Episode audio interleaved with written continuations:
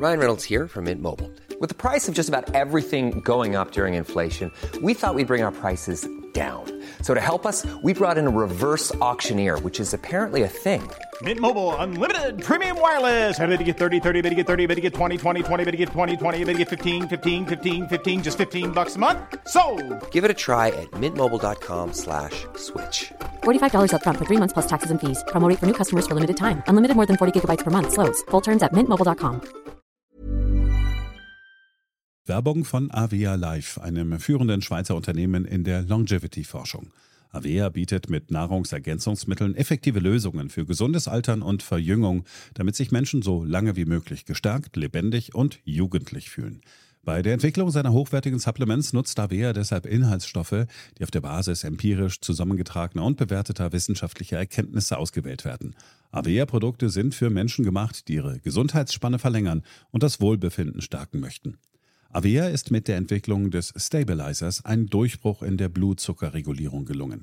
Der Stabilizer kombiniert drei kraftvolle natürliche Inhaltsstoffe, die gemeinsam die Aufnahme von Kohlenhydraten aus den Mahlzeiten reduzieren und Blutzuckerschwankungen minimieren. Dadurch können durchschnittlich 40 Prozent der Kohlenhydrate bei der Nahrungsaufnahme blockiert werden.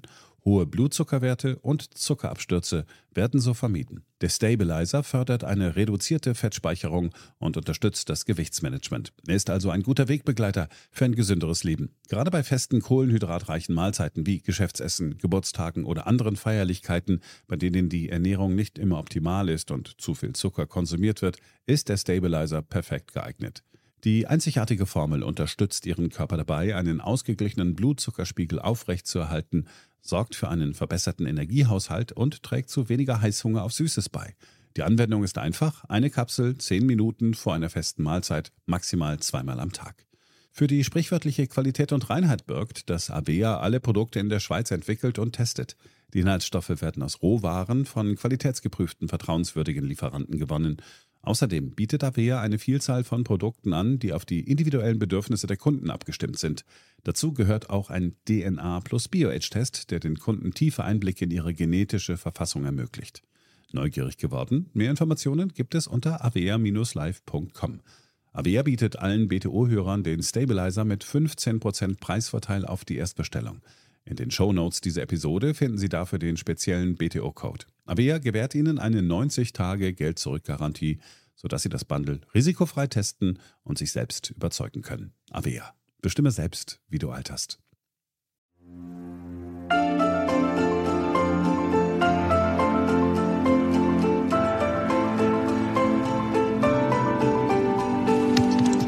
BTO Beyond the Obvious 2.0, der Ökonomie-Podcast mit Dr. Daniel Stelter. Featured bei Handelsblatt. Hallo und herzlich willkommen zur neuesten Ausgabe meines Podcasts. Ja, wir hatten bereits Anfang März, glaube ich, mit als einer der ersten gesagt, dieser Krieg wird Hunger bringen. Nun ist es offensichtlich und die Antwort fehlt aber noch meines Erachtens.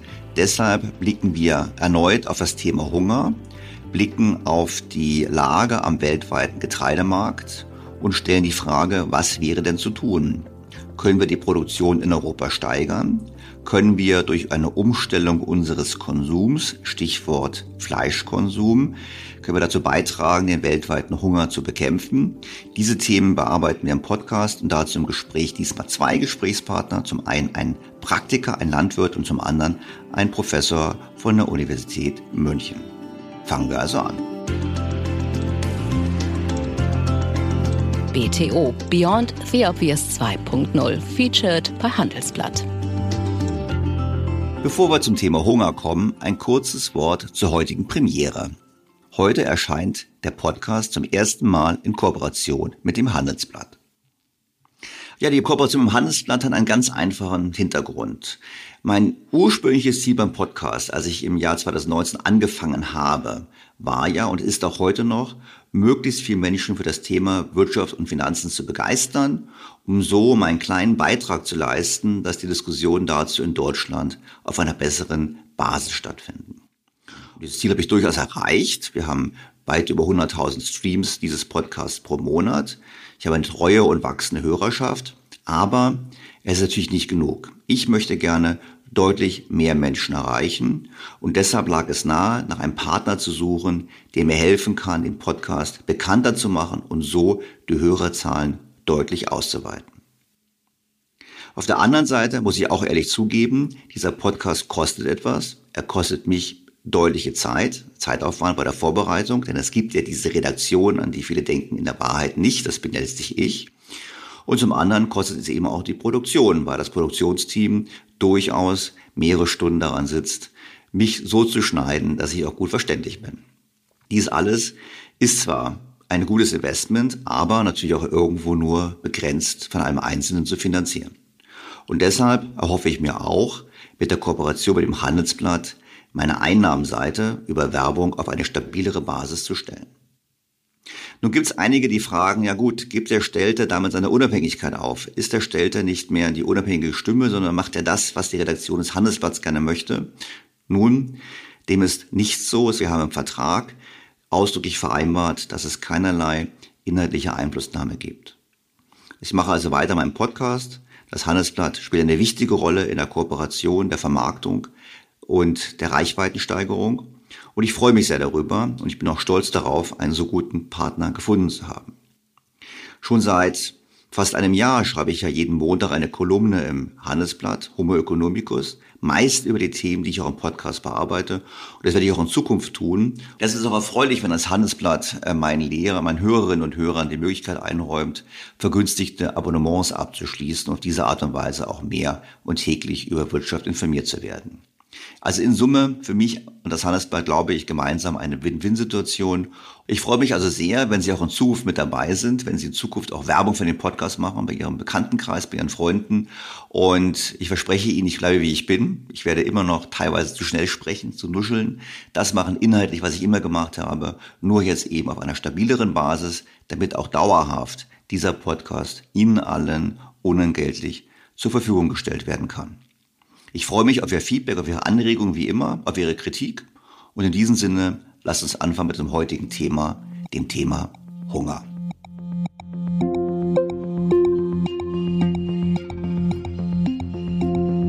Dieser Krieg wird Hunger bringen, so lautete der Titel des Podcasts 126 vom 6. März 2022.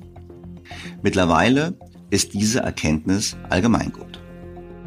Russland hat sich bewusst entschieden, den militärischen Krieg gegen die Ukraine nun als Getreide oder man kann auch sagen Kornkrieg auf viele Staaten in der Welt, insbesondere in Afrika, auszuweiten.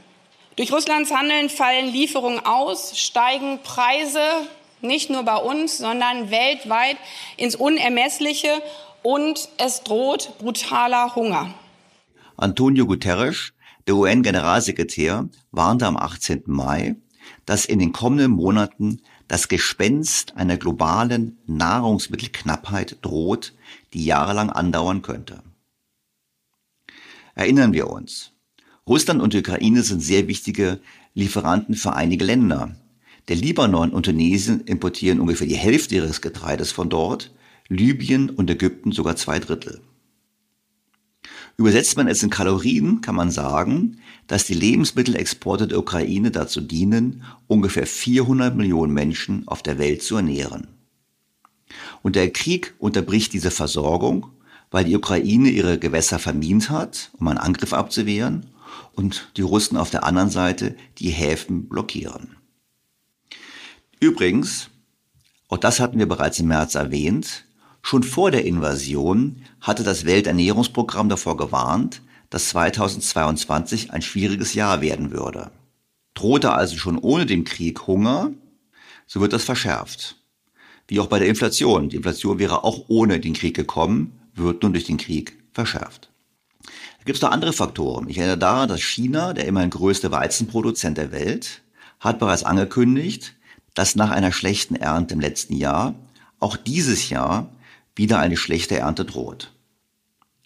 Zusätzlich führen die extremen Temperaturen in Indien, dem zweitgrößten Produzenten der Welt, ebenfalls über einen Mangel an Regen zu einer deutlichen Reduktion der Erträge. Auch in Amerika und selbst in Frankreich in einigen Regionen drohen die Ernten schlechter auszufallen als normal. Das bedeutet konkret, Nach Prognosen des Internationalen Getreiderats wird die Maisproduktion um ungefähr 13 Millionen Tonnen sinken. Die Weizenproduktion wird um 11 Millionen Tonnen sinken. Und das alles führt dazu, dass in diesem Jahr die gesamte hergestellte Menge an Getreide deutlich unter den erwarteten Verbrauchsmengen liegt. Das heißt, wir bauen unsere Bestände ab und deshalb bleiben die Getreidepreise noch lange auf deutlich höherem Niveau. Und damit nicht genug. Dies Ganze wird noch verschärft durch die steigenden Preise für Düngemittel und Energie. Diese beiden Faktoren sind die Hauptkosten für Landwirte und in beiden Märkten führen die Sanktionen und der Krieg zu einem deutlichen Preisanstieg. Haben die Landwirte weniger Geld, um Dünger zu kaufen, düngen also weniger, führt das zu noch geringeren Erträgen im kommenden Jahr. Ein anderer Aspekt, der verschärfend wirkt, ist die Tatsache, dass seit Kriegsbeginn immerhin 23 Länder von Kasachstan bis Kuwait strenge Beschränkungen für den Lebensmittelexport erlassen haben. Immerhin 10 Prozent der weltweit gehandelten Kalorien, so rechnet der Economist vor, werden also sozusagen nicht mehr gehandelt. Und auch ein Fünftel aller Düngemittelexporte unterliegen bereits Beschränkungen. Und hört der Handel auf, dann drohen eben Hungersnöte. Wie immer haben die Ärmsten der Armen die schmerzlichen Wirkungen zu tragen. Erinnern wir uns daran, dass die Haushalte in Schwellenländern ungefähr 25 Prozent ihres Budgets für Lebensmittel ausgeben. In Afrika südlich der Sahara sind es sogar 40 Prozent. Die hohen Kosten für Grundnahrungsmittel haben die Zahl der Menschen, die nicht sicher sind, genug zu essen zu bekommen, bereits um 440 Millionen auf 1,6 Milliarden Menschen ansteigen lassen. Fast 250 Millionen Menschen leben am Rande einer Hungersnot so stehen die ärmsten Länder der Welt vor massiven Herausforderungen. Sie müssen deutlich mehr ausgeben für Importe von Nahrung und Energie. Sie müssen das darüber hinaus noch in einer Währung bezahlen, dem US-Dollar, der aufgrund der Zinsentwicklung auch deutlich gestiegen ist. Und wenn Sie sich Kredite nehmen, wenn Sie sich Geld leihen, müssen Sie auch noch höhere Zinsen zahlen, weil vor allem die Zinsen für Schwellenländer deutlich gestiegen sind. Dies erschwert die Finanzierung der Käufe und eine erneute Schuldenkrise ist nicht eine Frage des Ob, sondern nur noch eine Frage des Wann. Die Folgen sind klar. Dies alles führt zu sozialen Unruhen, im Zweifelsfall Bürgerkrieg und mehr Migrationsdruck. Oder nähern wir uns jetzt dem Punkt, den der englische Ökonom Thomas Malthus bereits vor ungefähr 250 Jahren vorhergesagt hat. Der Ökonom Thomas Robert Malthus, geboren 1766, ist durch seine Bevölkerungstheorie berühmt geworden. Darin stellt Malthus als schicksalhafte Notwendigkeit dar, dass die Menschheit sich unbegrenzt vermehrt, während sich die Nahrungsmittel nicht im selben Umfang vermehren lassen. Er behauptete, dass die Menschen in geometrischer Progression und die Lebensmittel in arithmetischer Progression zunehmen. Im Zahlenbeispiel. Wenn ein Paar vier Kinder hat und diese wieder vier Kinder pro Paar, so wächst die Bevölkerung entsprechend. Eine Steigerung der Lebensmittelproduktion folgt aber nicht in demselben Verhältnis. Es wird nach Malthus ein Zeitpunkt eintreten, wo die Vorräte nicht mehr für die Erdbevölkerung ausreichen. Wie falsch doch diese Prognose war. Die Weltbevölkerung ist sicherlich weit über das gewachsen, was Thomas Malthus sich jemals hätte vorstellen können. Und es ist uns gelungen, diese Weltbevölkerung zu ernähren. Allerdings auch nur, weil wir immer mehr Energie eingesetzt haben in die Produktion von Nahrungsmitteln. Und wir wissen natürlich auch, dass wir nicht alle ernähren können und sicherlich nicht alle gleich gut. Und deshalb stellt sich die Frage, wie geht es weiter? Denn nicht erst der Krieg in der Ukraine zeigt auf, wie knapp unsere Versorgung ist, wie störungsanfällig.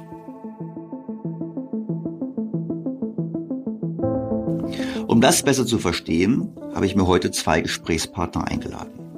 Zunächst mal zur Frage, wie es überhaupt steht um die Landwirtschaft in Deutschland. Hier bietet es sich an, direkt mit einem Landwirt zu sprechen. Dirk Hardenfeld ist seit Jahrzehnten Landwirt im Südosten Schleswig-Holsteins. Er betreibt Ackerbau und war langjährig Erzeuger von Beerenobst. Letzteres hat er wegen des schwierigen Marktumfelds vor kurzem aufgegeben, vor allem wegen des erheblichen Kostendrucks und der Einkaufsmacht des Lebensmitteleinzelhandels. Sehr geehrter Herr Hardenfeld, ich freue mich ausgesprochen, Sie in meinem Podcast zu begrüßen. Ja, vielen Dank. Äh, freut mich dabei zu sein. Herr Hardenfeld, Sie sind Praktiker, Sie sind Landwirt. Ähm, ich muss zugeben, meine Erfahrungen mit Landwirtschaft sind sehr gering. Ich kenne das höchstens aus Wanderungen ähm, durch Deutschland oder anderswo. Wie ist eigentlich, also was sind so die Herausforderungen, vor denen die Landwirtschaft, vor denen Sie stehen in Ihrem täglichen Leben? Ja, erstmal ist, geht es vielen so wie Ihnen, die haben wenig Bezug zur Landwirtschaft. Das ist ein abstraktes Thema für ganz viele Menschen. Also das äh, stellen wir immer wieder fest und daraus resultieren im Grunde auch sehr viele Missverständnisse und Probleme, die wir jetzt haben, die jetzt auftauchen. Wir haben einmal ein Missverständnis, was Landwirtschaft bedeutet und die Ziele der Landwirtschaft haben sich in den letzten Jahren sehr stark gewandelt. Noch bis in die 80er Jahre rein und äh, da hing es dann auch, dass man die Förderung umstellte, dass man immer mehr in diese äh, hektarbezogene Förderung geht. Früher hat man die Güter gefördert mit Preisen, damit man im Weltmarkt bestehen konnte, mit dem Hintergrund auch die Ernährungssicherheit im eigenen Land zu halten und zu, herzustellen. Also dass das einfach die Konkurrenzfähigkeit der Landwirte hier im Land erhöhte und man nicht darauf verzichtete, eben eigene Produktion im Land haben zu müssen. Und ähm, dann hat man das irgendwann umgestellt. Es wurde natürlich auch teuer. Und es gab dann ja auch immer Mitnahmeeffekte, wenn dann die Preise im Weltmarkt schon hoch waren und dann eben trotzdem noch eine Förderung gezahlt wurde, gab es eben auch so ein paar goldene Jahre. Also ich kenne das in meiner Lehre und kurz davor, so Ende 70er bis Mitte der 80er Jahre, das waren für den Ackerbau recht äh, goldene Jahre, die dann eben allerdings auch wieder natürlich einen Strukturwandel nach sich gezogen haben, den wir jetzt im Ergebnis auch sehen. Also wir haben größere Ackerbaubetriebe, wir haben größere Viehbestände. Das hängt natürlich alles dann auch eben mit der Entwicklung zusammen, der Effizienz und wie gut präsentieren sich Betriebe Demokratie spielt auch eine Rolle. Die meisten Betriebe, die kleiner waren, hatten keine Nachfolger mehr. Da fehlten dann die Konzepte. Das heißt, es ist ein automatischer Strukturwandel, der durch die Demografie und durch die Umstellung auch eben im äh, Förderungssystem, im Wirtschaftssystem aufgetreten ist. Und damit ist dann auch dieser Gedanke verschwunden, dass die Nationalstaaten im Grunde genommen die Ernährungssicherheit im Land halten wollten. Das wurde globaler. Man hat gesagt, wir können uns das ja jederzeit zukaufen. Äh, durch unsere Industriegüter haben wir eigentlich immer genug. Und man hat darauf verzichtet und man hat sich dann die, dieser Vorstellung angenähert, dass wir eigentlich eine schöne Landschaft haben wollen, gesunde Böden und. Wobei das gar nicht gesagt ist, dass das andere ungesunde Böden erzeugt, aber das ist so die Vorstellung, die daraus gekommen ist. Erhaltung der Kulturlandschaft, das sind alles Aspekte, die da reingekommen sind. Und die haben in den letzten Jahren immer mehr die Zielsetzung der Politik überwogen. Und das Ergebnis sehen wir im Grunde genommen jetzt, dass wir einen Abbau haben, in dem was Effizienz bedeutet, dass wir keine Konzentration mehr darauf haben, Ernährung zu sichern, keine Konzentration mehr oder keine Zielsetzung mehr haben, effektiv auch für die Zukunft Systeme zu schaffen, die die Bevölkerung ernähren. Es sind immer mehr Landwirte, die äh, das nicht wollen. Also wenn Sie jetzt einen jungen Landwirt, was der alles können muss und auch Dinge, die eigentlich gar nicht mit seinem Betrieb zu tun haben. Also von der Verwaltung bis QS, Qualitätssicherungssysteme und, und, und. Das ist also eine riesen Bandbreite. Trifft natürlich andere Gesellschaften auch, aber in Landwirtschaft ist es eben auch. Und da ein landwirtschaftlicher Betrieb immer so ein Mikrokosmos ist, da haben sie eben eine Betriebswirtschaft, sie haben eine Produktion, äh, sie haben Personalmanagement, alles in einer Person oder auf ganz wenige reduziert. Die müssen sozusagen alle Parameter erfüllen, die ein größeres Unternehmen auch erfüllen muss haben aber eigentlich nur die Manpower von sich oder ihr, der Familie vielleicht. Jetzt blicken wir mal auf die Entwicklungen der Landwirtschaft nochmal. Also wie gesagt, mein laienhaftes Bild geht ein bisschen weiter. Also wenn ich über, ich bin in Bayern zur Schule gegangen, wenn ich da über die Felder gegangen bin, waren früher ganz viele Blumen zu sehen. Wenn Sie heute über die Felder laufen, ist es eigentlich ziemlich eindeutig. Es gibt wenig Blumen zu sehen. Es ist diese berühmte Bienendiskussion. Es gibt ja eine starke Diskussion, einen sehr starken Wunsch zu einer nachhaltigeren Landwirtschaft und mehr Ökologie. Und es wird ja auch jetzt gesagt, dass, zumindest nach meiner Wahrnehmung, dass eben äh, Bauern auch Geld bekommen, eben nicht für den Anbau von Nahrungsmitteln, sondern für Landschaftspflege, sage ich jetzt mal meinen simplen Worten. Ich meine, ist es, nehme das richtig wahr? Was sind denn so die, die, die Vorgaben, die Tendenzen? Ist das die, diese Zukunft, die jetzt da kommt, die sogenannte nachhaltige äh, Landwirtschaft? Was bedeutet das überhaupt?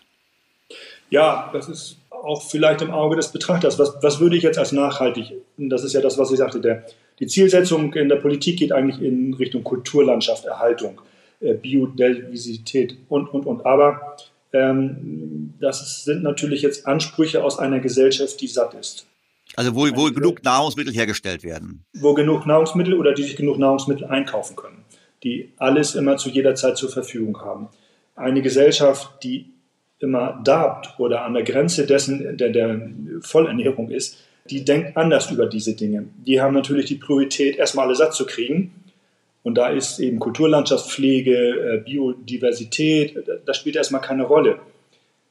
Witzigerweise ist es aber oft auch so, dass, wenn wir jetzt gerade mal auf Biodiversität abzielen, dass das gar nicht so damit zu tun hat. Also das sind dann eben andere Dinge. Da werden viele Sachen vermischt und da kommen dann von außen Schlagwörter hinein, die eigentlich gar nicht zielführend sind. Und die Entwicklung, die Sie beschreiben, die jetzt tatsächlich stattfindet, ähm, weiß ich nicht, ob die am Ende wirklich die richtige ist. Ähm, ich glaube, wir sehen jetzt gerade wieder ein Regime-Change und es wird umso wichtiger, effizient gute Nahrungsmittel zu produzieren. Und bei allem, was auch der Landwirtschaft vorgeworfen wird, muss man sagen, dass wir in einem Zeitalter sind, so gesund und so reichlich hat es noch nie Nahrungsmittel gegeben. Jedenfalls bei uns oder in großen Teilen der Welt. Es gibt natürlich auch Teile der Welt, die fallen hinten runter und Sie hatten ja in Ihrem Afrika-Podcast das auch so ein bisschen beschrieben. Äh, die haben natürlich ganz andere Probleme, aber das heißt ja nicht, dass wir darauf verzichten können. Und das, was wir gewohnt waren jetzt seit 30, 40 Jahren, dass eben alles immer besser und günstiger geworden ist. Und das ist, glaube ich, vorbei. Und äh, da muss man sich umstellen und man muss die Dinge neu betrachten. Das heißt nicht, dass man alles über Bord schmeißen muss, was jetzt auch aus Nachhaltigkeitsgedanken und Ökologie herauskommt. Das ist damit nicht gemeint. Also es gibt viele Ansätze, die sind auch in Ordnung und sind auch zielführend. Nur sie müssen von den Praktikern umgesetzt werden und sie können nicht durch NGOs oder durch Politiker durch Schlagwörter ersetzt werden, weil davon wächst nichts. Also das, da gehen wir gleich nochmal genauer drauf ein. Also vielleicht mal das eine ist ja so, Politiker würden wahrscheinlich sagen, die Ernährungssicherung in Europa ist gegeben, auch wenn wir jetzt nachhaltig produzieren, wir können uns immer selber ernähren. Auf der anderen Seite könnte ich mir vorstellen, wenn wir die Welt anschauen, dass die Welt nicht gleichermaßen die Voraussetzungen hat zur Nahrungsmittelproduktion. Und offensichtlich hat Europa gute Voraussetzungen für Nahrungsmittelproduktion. Das heißt, unsere Rolle kann nicht damit bestehen, autark zu sein, sondern unsere Rolle muss, was wir heute auch schon machen, sein, dass wir exportieren in die Welt. Ja, das würde ich auch so sagen. Äh, da muss man dann auch so ein bisschen den Zugang zu den Märkten betrachten. Ich weiß, es gab Jahre, wenn die Nahrungssituation am Weltmarkt relativ knapp schon war. Das gab es immer mal wieder so Phasen alle 10, 12, 15 Jahre. Und es war dann oft so, dass unsere Mengen am Weltmarkt das Zünglein an der Waage waren, weil wir sehr kurze Wege zu den Seehäfen haben. Unsere Ware konnte, genauso wie Südfrankreich, konnte sehr schnell irgendwohin verschifft werden und konnte da äh, eben verkauft werden. Und das war dann oft preisbestimmt in einigen Sachen. Grundsätzlich hat immer Odessa den Preis gesetzt. Wenn äh, in der Ukraine eine gute Ernte war, war der Preis niedrig. Und wenn äh, äh Ukraine eine schlechte Ernte hatte, war der Preis hoch. Das sehen wir jetzt ja im Grunde genommen sehr verschärft. Aber nichtdestotrotz waren unsere Mengen, die wir haben, immer das Zünglein an der Waage, weil wir eben sehr guten Zugang zu den Märkten haben. Und da sagte man schon, also vor fünf, sechs Jahren, glaube ich, auf einem Symposium oder auf einer, einer Agrartagung, da sagte man schon, also wir gehen davon aus, dass man in sechs bis acht Jahren nicht mehr über Stilllegung reden wird. Da wird man, also umgekehrt, man wird eben sagen, wir können uns keine Stilllegung mehr leisten. Und es ist tatsächlich so, es ist fast eingetreten, ob das jetzt sich zwei, drei Jahre verschiebt. Aber wir können eigentlich nicht darauf verzichten. Wir haben die besten Bedingungen, wir haben die beste Ausbildung. Äh, die Wissenschaft ist bei uns sehr weit integriert in die Landwirtschaft. Und wir haben ja diesen ganzen Wissensexport ja auch gemacht in Länder wie Ukraine, auch Südamerika. Das ist ja von hier gekommen durch die Vorreiterrolle über die letzten 60 Jahre. Und wir sollten schon sehen, dass wir uns diese Produktionsstandorte auch erhalten. Und im Moment ist es eben so, dass sie durch die EU-Politik oder auch durch die Vorstellung vieler unserer Politik systematisch zerstört werden. Und das können wir uns eigentlich nicht mehr leisten. Also die EU hat da jetzt im Zuge der äh, Ukraine-Krise, soweit ich es verstanden habe, zumindest gesagt, wir hören auf mit weiteren Flächenstilllegungen, wir machen dann eine Pause. Ja. Äh, die Bundesregierung, die ja nun jetzt seit seit seit Wochen, gut, ein paar Monate nach unserem Podcast, aber ähm, äh, schon seit ein paar Wochen auch erkannt hat, dass es da Hunger droht, die hat es aber gesagt, nein, äh, wir können jetzt aus Klimaschutzgründen sollten wir an der Politik der Flächenstilllegungen und der nachhaltigen äh, Landwirtschaft ähm, festhalten. Wir sollten nicht davon abkehren. Was stimmt denn nun? Ja, also ich bin da eher auf Seiten der EU. Ähm, da muss man eben auch sehen, wie sind die Machtverhältnisse und wo kommt welche Strömung her. Äh, in Frankreich spielt die Landwirtschaft noch eine sehr viel größere Rolle als bei uns. Also Frankreich ist das größere Agrarland. Und äh, die haben auch traditionell einen anderen Bezug zu ihrer Landwirtschaft. Wenn sie in Frankreich das mit den Landwirten nicht hinkriegen, dann wird vor das Rathaus schnell mal ein Fassgülle gekippt. Das wäre hier ja schon ein Skandal. Also das wäre ja schon äh, nicht mehr tragbar. Äh, aber in Frankreich ist das gang und gäbe. Also wenn die nicht ähm, parieren da die, ich sag mal, die, die Politiker, ja. oder was, dann, dann äh, reagieren da die Landwirte und die Franzosen sind ja allgemein, also man sieht es ja auch in den Gelbwesten-Protesten und so, äh, die lassen sich da nicht so viel gefallen. Das ist eben eine etwas vielleicht längere Republik mit etwas tiefer verwurzelten Gedanken. Sie sagen eigentlich, na gut, Sie sagen eigentlich, sollten wir mit unseren Voraussetzungen die maximale äh, Produktionsmenge rausholen. Auf der anderen Seite würde ich dann schon mal nachfragen, ähm, jetzt auch wieder Laie, hätte man denn überhaupt noch in diesem Frühjahr was ändern können? Oder sind das so langfristige Prozesse, dass man sowieso erst von der Ernte für das Jahr 2023 spricht? Ja, das würde ich so sagen. Also jetzt, jetzt ist sowieso alles gelaufen. Äh, man hätte im März, Februar, März vielleicht noch, wenn man schnell reagiert hätte, was machen können. Ein bisschen umstellen vielleicht, aber im Grunde genommen sind die äh, Entscheidungen, was wohin kommt, ja schon gefallen. Wenn wir jetzt sagen, okay, wir hatten jetzt noch eine gewisse Stilllegungsfläche, diese 4% hört sich dann immer viel an. Man muss natürlich auch betrachten, welche Flächen werden zuerst stillgelegt. Das sind die unproduktiven Flächen. Da würden Sie jetzt nicht das rausreißen, das können Sie nicht eins zu eins rechnen. Dann ähm, ist es eben so, dafür müsste man weiter einsteigen in diese ganze Förderung. Es gibt eben auch zum Beispiel für Sommerkulturen, wenn ich jetzt Mais, Rüben oder sowas habe, die Möglichkeit, über eine Winterbegrünung diese Punkte oder diese Anforderungen zu erfüllen. Da ist es dann eben so, dass ich 1 äh, zu 3 oder etwa nur um Zahlen zu nennen. Also ich sage mal, ich habe das Dreifache an Fläche mit einer Winterbegrünung, spare dadurch eine Stilllegung ein. Das heißt also, diese Fläche äh, ist gar nicht dazu zu rechnen. Weil sie nicht stillgelegt ist äh, im Ende. Weil sie nicht wirklich stillgelegt okay, ist. Okay, alles klar. Hm. So, so, und von daher äh, würde das eigentlich nur einen minimalen Effekt auslösen und kurzfristig dann wahrscheinlich sowieso gar nicht umsteuerbar sein. Und Langfristig äh, ist es sicherlich äh, möglich und andere Länder sind da allerdings auch weit. Die haben mehr Stilllegung als wir. Also bei uns ist es eben auch, die Landwirte sind aufgrund unserer hohen Intensität der Bewirtschaftung auch darauf angewiesen, alles zu nutzen ähm, und, und die Stilllegung möglichst zu reduzieren oder auf eben unproduktive Flächen zu legen. Das ist immer, je weiter man jetzt in den Osten kommt, Brandenburg, wo leichtere Böden sind, da ist natürlich der Anteil der Flächenstilllegung größer. Das wird aber auch nicht so viel bringen. Da können Sie Roggen und Mais bauen. Ne? Dann, dann mit Weizen wird das sowieso nichts. Ne? Jetzt habe ich mal eine Frage. Sie sind ja kein Viehbauer, äh, darf ich mal sagen. Sie sind ja, oder Sie, Sie machen ja, ähm, Sie bauen ja Obst und. Ich bin Ackerbau, ja. Sie haben keine, kein Vieh. Nein. Und deshalb, das wird ganz wichtig, weil ich möchte es nur klar machen, das heißt, sie haben auch keine, keine, keine Stakes im Vieh, sage ich jetzt mal. Sie müssen jetzt nicht sagen, Vieh ist gut, Vieh ist schlecht. Und es genau. wird ja immer entgegen, Sie haben es ja damals im Podcast sicherlich gehört, äh, wo dann ja. gesagt wurde, naja, ein wichtiger Hebel, um quasi dem Ernährungsproblem in der Welt zu begegnen, auch jetzt mit der, in der Folge der Ukraine-Krise, wäre es, wenn wir alle weniger Fleisch essen. So, und dann habe ich wiederum gelesen, auf der anderen Seite die Fleischwirtschaft, die, hat dann, oder die Viehwirtschaft hat dann gesagt, ja Moment mal, ihr vergesst aber, dass ja die Tiere Dinge essen, die wir nicht essen können ja. und dann produzieren sie Dünger und den Dünger braucht aber jetzt auch der Hardenfeld, um seine, äh, seine Äcker zu düngen. Sag ich jetzt mal ich vereinfache es jetzt mal so ein bisschen. Ja, jetzt können Sie mir mal, ja, Sie haben ja keine, nichts da drin. Was ist jetzt, was stimmt jetzt da eigentlich? Weil ich habe immer das Gefühl, da, da natürlich gibt es ja auch Interessen. Ja, mhm. und darum tue ich mich so ein bisschen schwer herauszufinden, was jetzt eigentlich stimmt.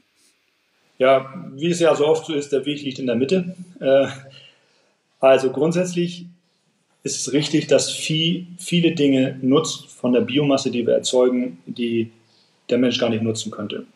Und also die Stängel vom, vom, vom, vom Weizen, sag ich jetzt mal. Einfach gesprochen. Ja, das wäre das Stroh, ja. Also, aber nee, auch in der Fruchtfolge. Man müsste dann jetzt mal eben auf die landwirtschaftliche Fruchtfolge sehen. Äh, nehmen wir mal gute Standorte, die weizenfähig sind. Davon haben wir nicht so viele. Das muss man dann auch berücksichtigen. Wir haben viele Standorte, die A, zum Beispiel nur Grünland können. Ich habe meinen Cousin, der wohnt äh, an der Eider, die haben nur Grünland und ein bisschen hohe Geestrücken, wo sie ein bisschen Mais bauen können und ansonsten haben die nur Grünland. Der kann gar nicht anders als Vieh machen, also auch nur Rinder eigentlich. So. Der Städter sagt jetzt, da wächst im Prinzip nur Gras. Ja. Er hat also entweder hat er irgendwelche Leute, die oder irgendwelche Tiere, das Gras fressen und sowas produktiv oder ansonsten ist es eine Blumenwiese. Aber es gibt nicht die Möglichkeit, dort äh, Weizen ja. anzubauen, mit dem wir die Welt ernähren. Genau, genau. Okay. Das, das muss man sehen. Also wir haben nur wenige gute äh, Standorte, die auch Weizen haben und dann gibt es natürlich Abstufungen gut und schlecht. Alternativ auf leichteren Standorten wäre zum Beispiel Roggen anbaubar, Gerste geht bedingt und Mais ist eben, deswegen sieht man viel Mais, weil Mais kann ein, hat einen sehr breiten äh, Horizont, was für Böden er erreichen kann. Von, wenn er Wasser hat, kann er auch auf leichten Böden wachsen. Äh, ein Weizen nützt noch nicht mal was, wenn er reichlich Wasser hat. Dann der leichte Boden muss ständig bewässert werden bei Weizen, der braucht sehr viel Wasser. Ähm, deswegen geht das nicht. Und selbst auf den guten Standorten, gehen wir jetzt nur von den guten Standorten aus. Das war jetzt ja gerade die Diskussion in dieser Fruchtfolge, weil Özdemir sagte, unser Landwirtschaftsminister sagte dann, ja, dann heben wir diese Sperre für die Fruchtfolge auf. Muss ich kurz erklären.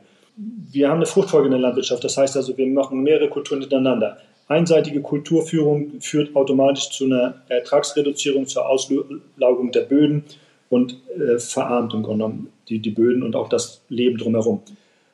Äh, eine normale Standardfruchtfolge auf guten Böden war bis in, den 80er Jahren ist das so gewachsen, Raps, Weizen, Gerste. Wir haben eine Hackfrucht, das ist die höher gelegene Frucht, das wäre Weizen, kann auch Kartoffeln, kann auch Rüben sein äh, zur Fruchtfolge. Danach baut man auf guten Standorten in der Regel Weizen. Dann kann man, was du mir sagst, ja, man kann jetzt ja, ja, wir heben die auf, diese Regel, dann kann man Weizen nach Weizen bauen. Das geht ein oder zweimal nacheinander, Weizen nach Weizen. Dann stellen sich für den Weizen sehr viele Krankheiten an, bodenbötige Krankheiten. Man baut ein Potenzial an Antagonisten auf, die diesen Weizen schädigen. Mhm. Das heißt, ich muss, um die Erträge und die Fruchtbarkeit des Bodens zu erhalten, eine Fruchtfolge haben. In dieser klassischen angesprochenen Fruchtfolge Raps, Weizen, Gerste ist ja für die Ernährung, fürs Mehl nur der Weizen. Das heißt also, das sind ja schon mal nur 30 Prozent.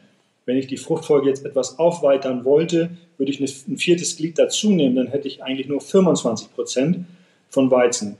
Den Raps kann ich natürlich nehmen für Öl, aber er ersetzt ja nicht den Weizen. Aber ich brauche ihn in der Fruchtfolge zur Gesundung des Bodens. Und dann äh, ist es eben so, äh, jetzt vor zwei, drei Jahren, also man, man richtet jetzt ja den Fokus sehr stark auf die Düngung. Wir sollen Düngung reduzieren. Es gibt sehr viele Modelle, die jetzt rechnen, wir haben zu viel Dünger und dies und das. Eine Weizenpflanze hat den besten Ertrag und auch das optimal, die optimalste Qualität, wenn ihr alles zur Verfügung steht. Ausreichend Stickstoff ist ein wesentliches Element, aber wir brauchen NPK, also äh, Stickstoff, äh, Phosphor, Kali. Wenn sie in einem optimalen, eigentlich in einem bisschen übersättigten Milieu, bringt sie die besten Erträge und die besten Qualitäten. Qualitäten beim Weizen bedeuten eben einmal neben dem Ertrag natürlich, aber auch die Fallzahl, das ist wichtig für die Bäcker, für die Backqualitäten. Äh, und wir brauchen einen hohen Rohproteinwert. Die Futterweizen fängt an, also das, das geht dann runter unter 11 Prozent. Ein bisschen verschieben sich die Parameter 11, 12 Prozent. Je nach Jahr kann man das mal machen. Aber alles, was unter 11,5 Prozent ist, ist Futterweizen automatisch. Das ist in bestimmten Jahren, wenn die Witterung nicht mitspielt oder auch die Düngung nicht passt, äh, ist das unter Umständen 25 bis 50 Prozent des Weizens, den wir ernten, ist gar nicht in der Qualität, die die Bäcker brauchen, äh, um das Brot zu erzeugen. Das heißt also, mhm. was machen wir damit? Und jetzt durch diese Maßnahmen, die wir haben, äh, Düngung, Einschränkung des Pflanzenschutzes, wird es immer schwieriger, diesen oberen Bereich Qualität zu erreichen beim Weizen. Also immer weniger Brot übersetzt. Immer, genau. Es und das nützt uns ja jetzt nichts, wenn wir sagen, ja, ja, jetzt müssen wir mehr Getreide äh, ähm, äh, für die Menschen nehmen. Bei unserer industriellen Verarbeitung haut das nicht mehr hin so ein Bäcker, der das jetzt selber macht, ich sage mal, der hat noch eine alte Schrotmühle, sortiert das alles selber, der kann individuell auf verschiedene Backeigenschaften reagieren. Diese Industriestraßen, die wir haben, können das nicht. Die brauchen ganz klare Parameter und die brauchen auch, die können zwar innerhalb der Parameter etwas verschieben, aber dann brauchen sie die entsprechenden Größenordnungen, die alle gleich sind. Und ähm, als Beispiel, Dänemark hat vor Jahren auch eine Düngereform durchgeführt, hat gesagt, so ab, ich sage mal 180 Kilo nur um eine Zahl zu nennen, Kilo N pro Hektar und ja, ist Schluss. Mehr dürft ihr nicht, damit wir hier keine Probleme kriegen. Von dem Jahr oder mit einer Verzögerung von ein, zwei Jahren gab es kaum noch Qualitätsweizen. Das haben die nach vier, fünf Jahren, das ist ein kleineres Land, die schneiden sowas schneller, haben die gesagt, äh, nee, haut nicht hin, wir ändern das wieder. Wir heben das auf, die Landwirte müssen so düngen, dass wir die Qualitäten erreichen. Es würde wahrscheinlich aber der Herr Özdemir sagen, ist doch super, dann haben wir in Zukunft keine Backfabriken mehr, sondern wir haben dann wieder die kleinen Bäcker, die auch mit schlechteren äh, Weizen schöne Brote backen können. Das ist nicht toll. Wir schaffen Arbeitsplätze, wir haben dann eine Öko, eine Öko-Ernährungskette. Und Aus dem Grund befürworte ich auch einen Landwirtschaftsminister, der aus der Landwirtschaft kommt. Weil Sie sagen, im Prinzip wahrscheinlich am Ende wäre es so gar nicht möglich, die Mengen zu erzeugen, die wir brauchen, um zu ernähren. Ja, also wir, wir jetzt mit der Düngereform, wir diskutieren hier ständig rum. Äh, man ist natürlich innovativ. Wir versuchen jetzt sehr viel auch über Biostimulanzen, also ähm, Mikroorganismen in den Boden zu bringen, die ähnlich wie Knöllchenbakterien, die mit Leguminosen, also wer jetzt der weiß, die Bakterien erzeugen sozusagen aus dem Luftstickstoff dann eben das, was die Pflanzen verfügen, was wir jetzt als Mensch sonst mineralisch zugeben. Die Bakterien machen das Gleiche. Man versucht jetzt eben Dinge zu entwickeln, die äh, dann übers Blatt oder über die Wurzeln auch für Pflanzen, die eigentlich nicht solche Symbiosen haben, zur Verfügung zu stellen. Also es gibt jetzt Mikroorganismen, die, die kann ich ausspritzen, die äh, gehen dann in die Zelle der Pflanze und produzieren dann da aus dem Luftstickstoff für die Pflanze in einer Art Symbiose Stickstoff, 25 bis 30 Kilo M. Über diese Dinge versucht man natürlich jetzt das aufzufangen, aber das ist erst am Anfang und da spielt dann Trockenheit eine Rolle, da spielen andere Einflussfaktoren eine Rolle, das sind dann eben lebende Organismen, die natürlich irgendwie dann auch äh, versorgt werden müssen. Das klappt nicht jedes Jahr, also da wird das Risiko eben einfach größer. Ansonsten wird es aber eben schwierig, die Qualitäten für unsere menschliche Ernährung zu erzeugen. Also das äh, das wird nicht gehen. Ich habe verstanden jetzt, äh, die Kühe, die fressen kein das Weizen weg, weil sie fressen was, wo kein Weizen wachsen würde. Also so. Das ist das eine. Das, aber man kann natürlich trotzdem sagen, aus irgendwelchen ethischen Gründen, man isst jetzt weniger Fleisch. Aber meine Frage ist dann umgekehrt äh, die Gülle. Also brauchen wir die, ich meine, es gab ja diese die Geschichte im Ersten Weltkrieg über diese Schweine, ja, Schweineschlachtung, wo hinterher genau. plötzlich der Dünger gefehlt hat und dann hat es mhm. auch weniger Nahrungsmittel gegeben, normale Nahrungsmittel. Ich meine, ist das heute noch ein Thema? Also ist, ist das so, dass wenn wir weniger Tiere haben, wir auch weniger Dünger haben für den normalen Ackerbau oder ist es kein Thema? Also für Betriebe, die das Vieh haben, ist das ein Thema. Also die decken ihren Düngerbedarf überwiegend aus. Ja gut, aber die düngen ja letztlich dann nur wieder Grasflächen, wenn ich das mal ganz als ja, flapsig formuliere. Das muss auch wachsen. Also sie haben auch keinen Ertrag bei Gras, äh, wenn, wenn sie das nicht pflegen. okay, also gut. Gras muss auch gedüngt werden, damit die Kühe ja, essen haben. Also okay. je, jede Pflanze, genau wie jeder Mensch, jedes Tier, jedes Lebewesen braucht Ernährung. Mhm. Und das ist eben auch der, der Fehlschluss, wenn man zum Beispiel über In-vitro-Fleisch redet. Auch das braucht Ernährung. Und meine Tochter ist Biochemikerin oder Lebensmittelchemikerin, die hat jetzt gerade eine Abhandlung über In-vitro-Fleisch geschrieben. Und das wird dann zum Beispiel über Shiitake-Pilze erzeugt. Aber auch diese Shiitake-Pilze brauchen, die brauchen Stroh, die brauchen Nahrung, die dann umgewandelt wird in hochkonzentrierte Nahrung oder Lebensmittel oder Nährstoffe, die dann diesem In-vitro-Fleisch zur Verfügung gestellt werden. Das ist nichts anderes, das ist nur eine längere Kette. Aber ansonsten ist das alles Augenwischerei.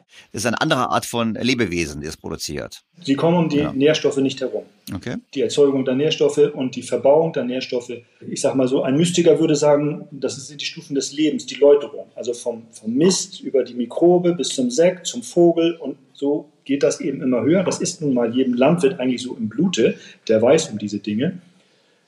Aber zum Ursprung zurück, für die Betriebe, die Vieh haben, ist es notwendig, oder die, werden, die nehmen das natürlich mit, die verbauen das, das muss ja auch irgendwo hin und das wird dann auch gemacht.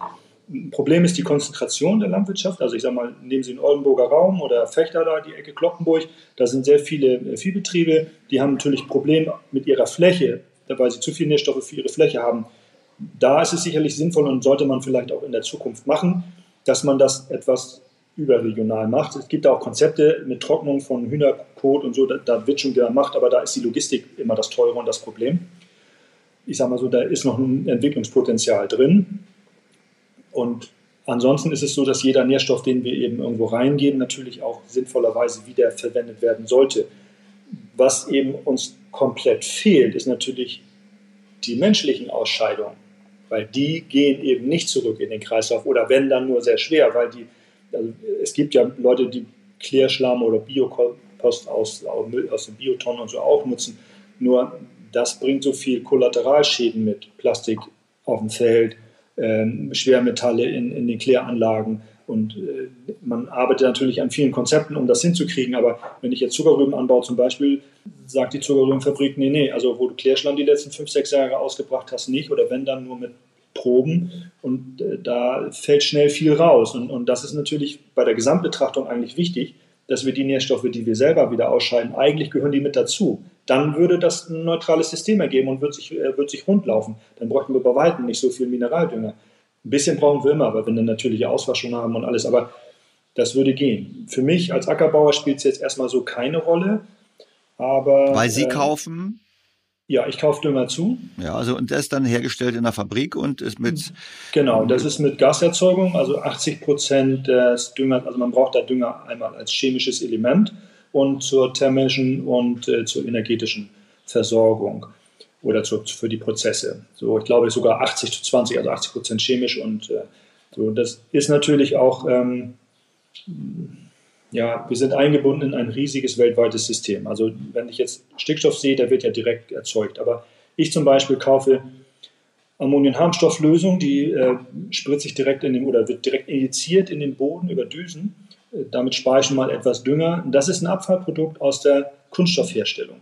Da hat man äh, zum Beispiel, um den Schwefel rauszuziehen, gibt es da Prozesse, da wird eben dann Ammoniumharmstofflösung erzeugt. Das ist ein Abfallprodukt. Äh, nur als Beispiel, eben als äh, Kerosin nicht mehr so viel gebraucht wurde, weil wir einen Lockdown hatten, gab es bestimmte Stoffe in der, also Folien, Fließen gab es nicht. Dadurch gab es auch kein Abfallprodukt Dünger. Also da, da wurde das, kniff das sofort. Äh, das ist jetzt wieder auf einem normalen Limit. Aber deswegen, auch da braucht man Gas für und diese ganzen Prozesse sind eben ineinandergreifen. Und grundsätzlich kann man sicherlich sagen, wenn wir diese Prozesse unterbrechen und wir haben das nicht, dann brauchen wir definitiv das Vieh, auch als Düngerhersteller. Aber im Moment würde ich sagen eher nicht. Aber wenn das sich jetzt umkehrt und wir da Probleme kriegen, auch mit den Kosten zum Beispiel, dann wird man sich wieder andere Dinge einfallen lassen müssen. Da gibt es aber noch mehr außer Dünger, also außer Vieh. Also es gibt natürlich auch pflanzenbaulich einige Methoden. Jetzt kommen wir wieder auf die aktuelle Situation. Wir haben also, Sie haben gesagt, so alle 10 bis 15 Jahre gab es eine weltweite Knappheit. Jetzt haben wir definitiv eine weltweite Knappheit, die niemand ja. überraschen kann. Ich meine, wir hatten schon, wir hätten schon vor ohne Ukraine ja eine Knappheit bekommen. Da gab es ja schon Warnungen. Ja. Jetzt mit der Ukraine kriegen wir sie definitiv. Ja. Das heißt, dieses Jahr ist abgelaufen, fein, aber jetzt muss doch im Prinzip, muss in Zukunft, müsste die Menge gesteigert werden. Das habe ich Ihnen so richtig zugehört, sage ich, na gut, die Politik hat es noch nicht so richtig ähm, erkannt in Deutschland, sage ich jetzt mal vorsichtig. Ja. Habe auch verstanden, so wahnsinnig viele Hebel haben wir nicht, habe ich auch verstanden. Was ist denn jetzt aus Ihrer Sicht, was müssten wir denn jetzt tun? Also wenn Sie haben gerade Herrn Özdemir, haben Sie ein bisschen kritisiert, wenn Sie sagen, okay, also wir beide gehen zu Herrn Özdemir, wir plaudern mit ihm und sagen, pass mal auf, wir haben eine weltweite Verantwortung. Es genügt nicht, wenn wir uns ernähren können. Wir müssen unseren Beitrag leisten. Das sind die Dinge, die wir besser anbauen können, vermehrt anbauen können in Deutschland erstens. Und zweitens, mhm. das sind die Dinge, die du jetzt tun musst als Voraussetzungen, damit es überhaupt erfolgt. Das hat wahrscheinlich was zu tun mit Preisen für Dünger, aber wahrscheinlich auch andere Dinge. Was würden Sie dann sagen, so als, was ich, drei oder fünf Punkte Programm, wenn die Regierung es ernst meinen würde mit dem Thema, wir wollen einen Beitrag leisten gegen den Hunger in der Welt? Also jetzt hier so aus der Praxis, äh, die größten Schwierigkeiten haben wir im Grunde genommen mit der Düngeverordnung, um Qualitätsweizen erzeugen. Wir können immer was erzeugen, aber wir haben die größten Probleme eigentlich mit der Düngeverordnung und äh, wir haben eben auch mit äh, dem Flächenschwund, also Ausgleichsflächen und sowas zu tun. Ich finde das eigentlich sehr sympathisch, für die Baumaßnahmen auch Ausgleichsflächen zu stellen aber, oder auch diese, aber das wird ein langsam Problem. In Schleswig-Holstein ist der größte Grundeigentümer ist die Stiftung Naturschutz. Das sind alles Flächen, die aus der Produktion rausgegangen sind. So, und da. Äh, das sind nicht mehr schlechte Flächen. Nee, also zumindest könnte man auf diesen Flächen deutlich intensiver äh, äh, produzieren. Ob das jetzt, was heißt schlechte Flächen? Das sind in der Regel vernässte Flächen oder auch bewusst vernässte Flächen. Und das sind meistens ja Moore, Niederungen und sonst was. Da ist ja früher auch intensive ähm, Landwirtschaft im Bereich Vieh getrieben worden, wo wir jetzt ja wieder bei dem Thema sind. Brauchen wir Vieh oder brauchen wir nicht Vieh? Aber da könnte natürlich deutlich mehr erzeugt werden. Ähm, einige Flächen sind sicherlich auch ackerbaulich, ackerbaufähig. Aber da geht es eben immer so auch. Äh, EU-Politik. Eine Fläche ist fünf Jahre lang nicht bewirtschaftet worden oder fünf Jahre Grünland, hat sie automatisch den Grünlandstatus. Ist ein riesen Hackmack, diese Fläche wieder in den Ackerbau zu bekommen. So. Und Thema Dünger hatte ich schon angesprochen. Also die muss etwas besser noch abgestimmt werden. Und das kann nicht nur das Ziel sein, äh, bestimmte Parameter im Ökologischen zu erfüllen, sondern auch die Ernährungssicherung spielt eine Rolle, weil auch die kann irgendwann zu ökologischen Problemen führen. Denn wenn ein Land kollabiert oder wenn bestimmte Sachen dann nicht mehr da sind und die Bevölkerung aufsteht, gebe ich Ihnen Brief und Siegel, die ökologischen Schäden, die in der Folge dann entstehen in solchen Ländern, sind deutlich größer als das, was wir hier bei, äh, und also ich sag mal, wir hier schief oder bei uns schief läuft oder nicht so gut machen. Denn global gesehen ist eine Nahrungsmittelknappheit wahrscheinlich äh, dazu geeignet, auch größere Umwälzungen in der Natur, äh, weil dann geht viel kaputt. So, und äh, was eben dann auch immer in Folge ist, dass Wissen verloren geht, auch in diesen Ländern. Ne? Also das äh, wird so sein, dass bei, durch Aufstände, da werden viele Menschen vertrieben, getötet, da geht Wissen weg, auch für deren Produktion. Also wir müssen düngen, wir müssen mehr düngen, wir müssen wieder mehr Flächen mobilisieren. Was müsste ja. noch getan werden? Ähm, ich würde sagen, dass die Zielrichtung auch deutlich geändert werden müsste. Neben der Ökologisierung, was man durchaus als Ziel behalten kann oder auch sollte, ähm, sollte aber auch ähm, die Ernährungssicherheit wieder auf den gleichrangigen Platz zumindest gesetzt werden. Es zeigt an dem Beispiel Neuseeland, die in den 80er, 90er Jahren ja ihre gesamte Subventionspolitik umgestellt haben, dass dort auch keine größeren Umweltschäden äh, entstanden sind, weil man der Landwirtschaft die Freiheit zurückgegeben hat. Aber nicht nur der Landwirtschaft, sondern vielen Betrieben in der Wirtschaft. Da hat man Subventionen abgefahren, weil das kleine Land sich diese hohen Subventionen nicht mehr leisten konnte. Das war im Verhältnis zur Bevölkerung einfach zu viel. Dann haben wir gesagt, wir machen jetzt hier einen Cut, komplett alles weg gesamte Förderung, aber auch Subventionen im Bereich der anderen Industrie, aber auf der anderen Seite Einschränkungen weg, mehr Freiheit wieder. Leute sollen selber sehen, was sie machen können. Innerhalb weniger Jahre hat sich da das ganze Agrarsystem, die ganze Wirtschaft hat sich geändert. Nun ist das natürlich beim kleinen Land vielleicht auch etwas einfacher als bei so einem großen, aber das war radikal und es hat aber nicht dazu geführt, dass es mehr Umweltschäden gab, sondern die Entscheidungen der Betriebsleiter haben sich nicht mehr nach steuerlichen und subventionsrechtlichen Dingen ähm, äh, geändert oder beziehungsweise wurden danach getroffen, sondern man hat sich allein darauf konzentriert, wie effektiv, wie effizient ist mein Betrieb. Und was befürchtet worden war, dass so und so viel Prozent der Betriebe erstmal pleite geht, war nicht der Fall. In statistischen Zahlen gesehen sind genauso viele Betriebe in Insolvenz gegangen wie vorher. Also das hat damit nichts zu tun. Nur die Entscheidungen der Betriebe sind andere gewesen.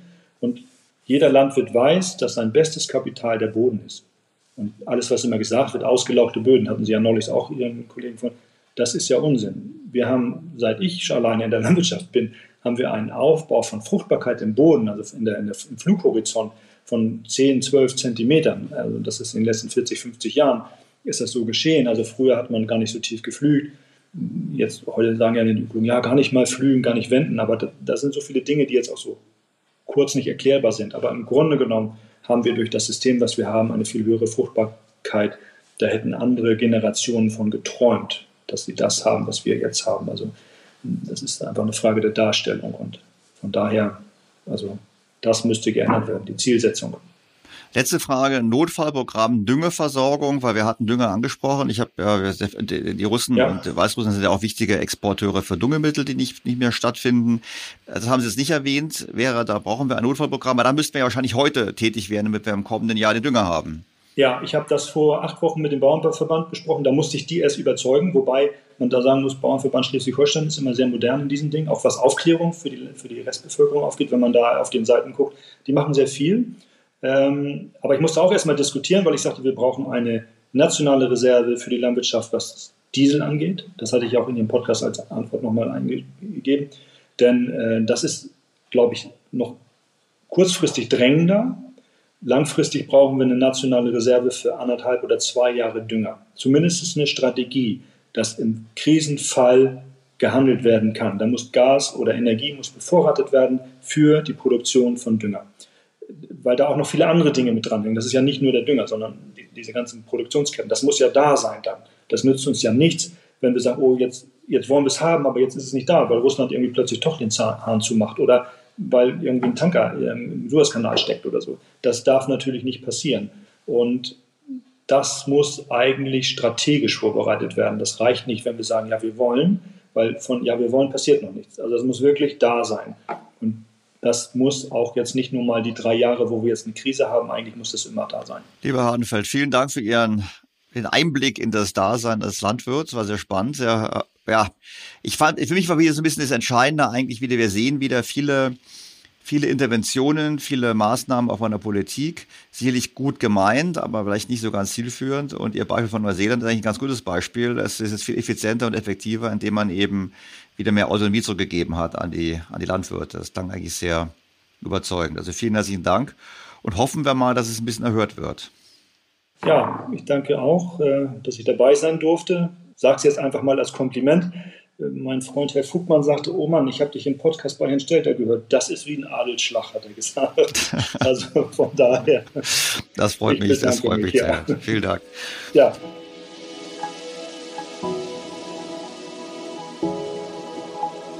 Ich bin Herrn Hardenfeld sehr dankbar, dass er uns so einen offenen Einblick gegeben hat in das Leben eines Landwirts in Deutschland im Jahre 2022.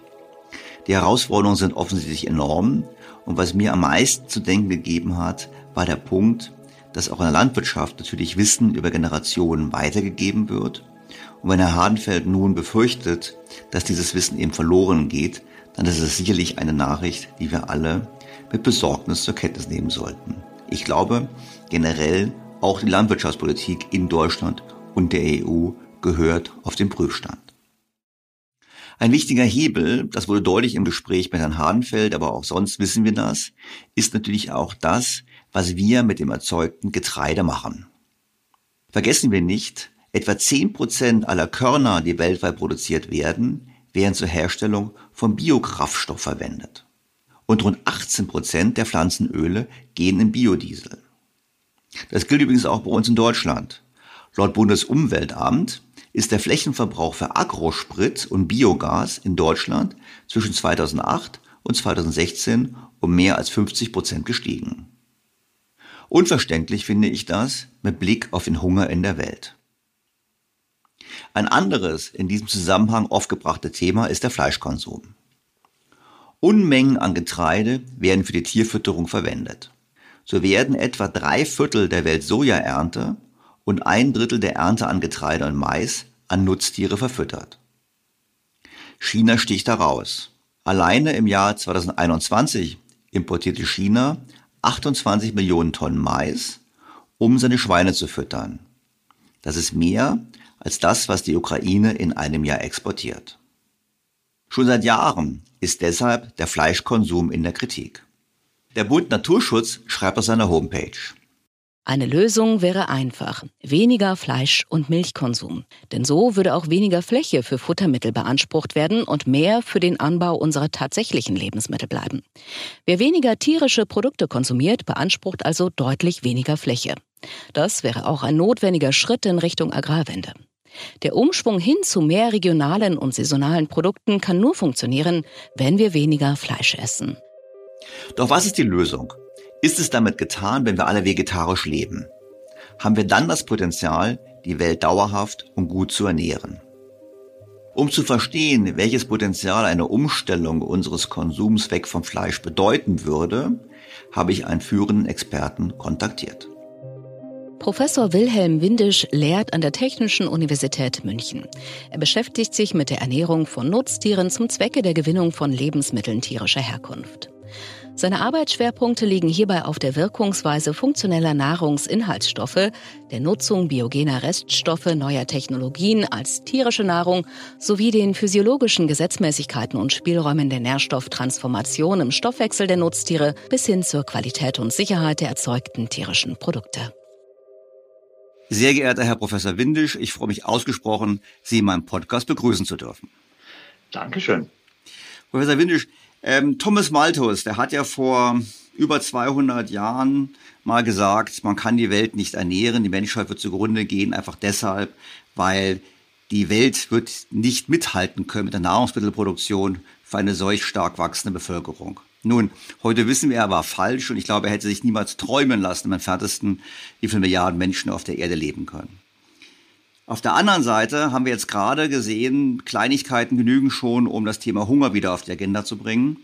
Ich meine, wie können wir eigentlich erklären, dass Malthus falsch war und wie abhängig ist eigentlich heute die, die Welternährung von Düngemitteln, vom Einsatz von Energie? Ja, also Malthus war eigentlich nicht falsch gelegen. Er hat äh, erkannt, dass es limitierende Faktoren gibt und der wichtigste limitierende Faktor ist die zur Verfügung stehende landwirtschaftliche Nutzfläche.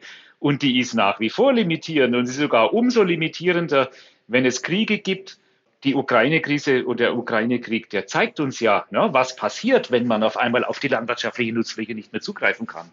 Was er nicht vorhersagen konnte, ist, dass es Durchbrüche oder Innovationen gab, die die Verwertung oder die Nutzungsmöglichkeit der, der Nutzfläche enorm gesteigert haben. Aber auch da kann man sagen, irgendwo ist natürlich mal ein Ende erreicht. Sie können kein Perpetuum mobile auf der landwirtschaftlichen Nutzfläche machen. Was heißt es denn, wir haben die Produktivität gesteigert? Ich meine, was sind denn die entscheidenden Faktoren? Das ist sicherlich Dünger, ist ein entscheidender Faktor und wahrscheinlich auch bessere Geräte. Der Einsatz von Maschinen wird wahrscheinlich auch sehr stark dazu beigetragen haben. Ja, ganz entscheidend. Die Mechanisierung war eine, ein fundamentaler Durchbruch, zum Beispiel der Mähdrescher. Ist ein ganz wichtiger Faktor. Man hat ja besonders die Früchte, Feldfrüchte gefördert, die man mit dem Mähdrescher sehr gut behandeln kann, wie zum Beispiel Weizen, Mais oder auch Soja. Wie ist es denn global? Ich meine, ich weiß nicht, ob Sie einen Überblick haben, aber jetzt haben wir gesehen, Ukraine fällt aus und sofort haben wir Probleme mit der Versorgung. Und schon bereits vor dem Ukraine-Krieg letztes Jahr im Herbst habe ich gelesen, hat die Welternährungsorganisation vor Hunger gewarnt in der Welt. Wie ist es denn so, wie weltweit? Weil in Deutschland sind wir ja gewohnt, wir gehen zum Bäcker oder wir gehen zum Metzger und alles gibt's. Ich meine, wie ist es denn weltweit mit der Balance zwischen Angebot und Nachfrage? Haben wir da einen Puffer eigentlich in der Welt oder sind wir eigentlich immer in so einer Art latenten Knappheitssituation? Wir sind immer in einer latenten Knappheit, die durch eine Ernte sozusagen vor dem Zustand der Erschöpfung immer ein bisschen rausgezogen wird. Und es ist immer eine Frage, wie lange oder wie viel habe ich gelagert und wie viele Monate kann ich denn damit überleben mit dem Gelagerten. Und ich, ich hänge von einer, davon ab, dass ich immer wieder neue Ernten habe. Also Sie könnten auf der Welt niemals die Welt ernähren, wenn beispielsweise ein Jahr mal auf der ganzen Welt die Ernte ausfallen würde. Das ist nicht möglich. Also nicht so wie in den alten Ägypten, wo die alten Ägypter haben noch gesagt, sie bauen Lager an, damit sie ein, zwei Jahre durchhalten können, so wie ich es verstanden, oder länger. Das heißt, sie sagen im Prinzip, schon eine einzige Störung in einem Jahr hat bereits Folgen, die eben dazu führen, dass es weltweit nicht ausreicht. Es reicht eine Missernte in einem größeren Produzenten. Äh, also zum Beispiel wenn in Australien oder sonst was, Sie erinnern sich vielleicht an eine Ernährungskrise in den, äh, in den frühen 2000er Jahren, die bis zu Unruhen in Mexiko geführt hat. Das sind alles Preisverschiebungen, die sich ergeben haben, weil in einem Land oder in einer Region mal die Ernte ein bisschen schlechter war wir haben gerade an Mexiko angesprochen, wir hatten ja auch den arabischen Frühling, wo auch einige sagen, dass der auch mit Brotpreisen zu tun hatte. Ich meine, wenn wir jetzt sehen, die Ukraine fällt aus, wenn wir jetzt sehen, es gibt hier und da nicht so gute Ernten, welche Hebel hätten wir denn jetzt konkret noch, um dagegen zu steuern? Oder ist alles sowieso schon zu spät, weil das Jahr schon gelaufen ist? Das ist eigentlich schon gelaufen und das, das Kritische kommt vielleicht erst in den nächsten Monaten oder nach der nächsten Ernte, die nicht eingefahren wird wenn dann die Lagerhäuser leer laufen, die wir noch haben. Also das kann sein, dass sich da vielleicht noch größere Krisen erst aufbauen. Aber wir haben natürlich schon Hebel der Verwertung und der Nutzung dieser, dieser international handelbaren Lebensmittel. Ja, das ist ja etwas, was international handelbar ist. So ein Getreide oder ein, ein, ein Soja, so das, das verhält sich ja wie eine Flüssigkeit. Das können Sie in einem Tanker weltweit um die Erde äh, schippern. Und da kann man ja in der Nutzung, zum Beispiel indem wir weniger an Tiere verfüttern, dann schon noch sehr, sehr viel machen. Also ist das, ist das wirklich ein Hebel mit den Tieren? Weil das ist ja, das wird sofort gesagt nach dem Motto, wir lösen das Problem einfach, indem wir weniger Fleisch essen. Ist das wirklich der Hebel, um die, das weltweite Nahrungsmittelangebot zu steigern? Also ich, ich selber mag die, die, die, die Aussage, dass äh, ein Verzicht auf Fleisch die, die Welt retten würde, die mag ich eigentlich nicht gern. Äh, wir müssen an der landwirtschaftlichen Produktion und von den, von den Grundlagen aus machen. Und das kann zur Folge haben, dass es dann weniger Fleisch zum Kaufen gibt oder weniger Milch. Ja, also Ursache und Wirkung nicht, nicht verwechseln. Es ist tatsächlich so, dass ein, über ein Drittel der gesamten weltweiten Ernte an Getreide und Mais und über drei Viertel der weltweiten Ernte an Soja an Nutztiere verfüttert wird. Das ist tatsächlich so. Das sind gewaltige Mengen. Ja, das ist eigentlich nicht bei uns in, in vielfach in Europa so, so stark, obwohl das da auch, da gibt es das auch. Da könnte man schon viel machen.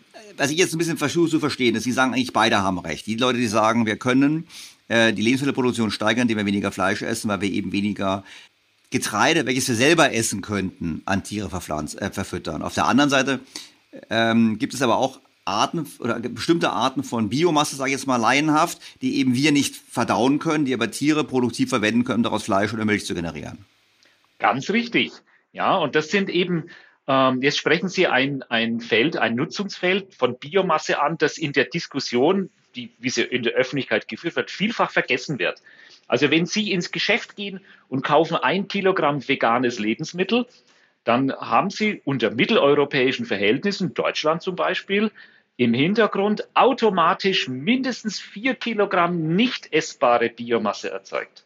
Das ist eine gewaltige Menge. Landwirtschaft produziert eben nicht Nahrung, sondern Landwirtschaft macht erstmal Biomasse. Und der allergrößte Anteil der, dieser Biomasse ist nicht essbar.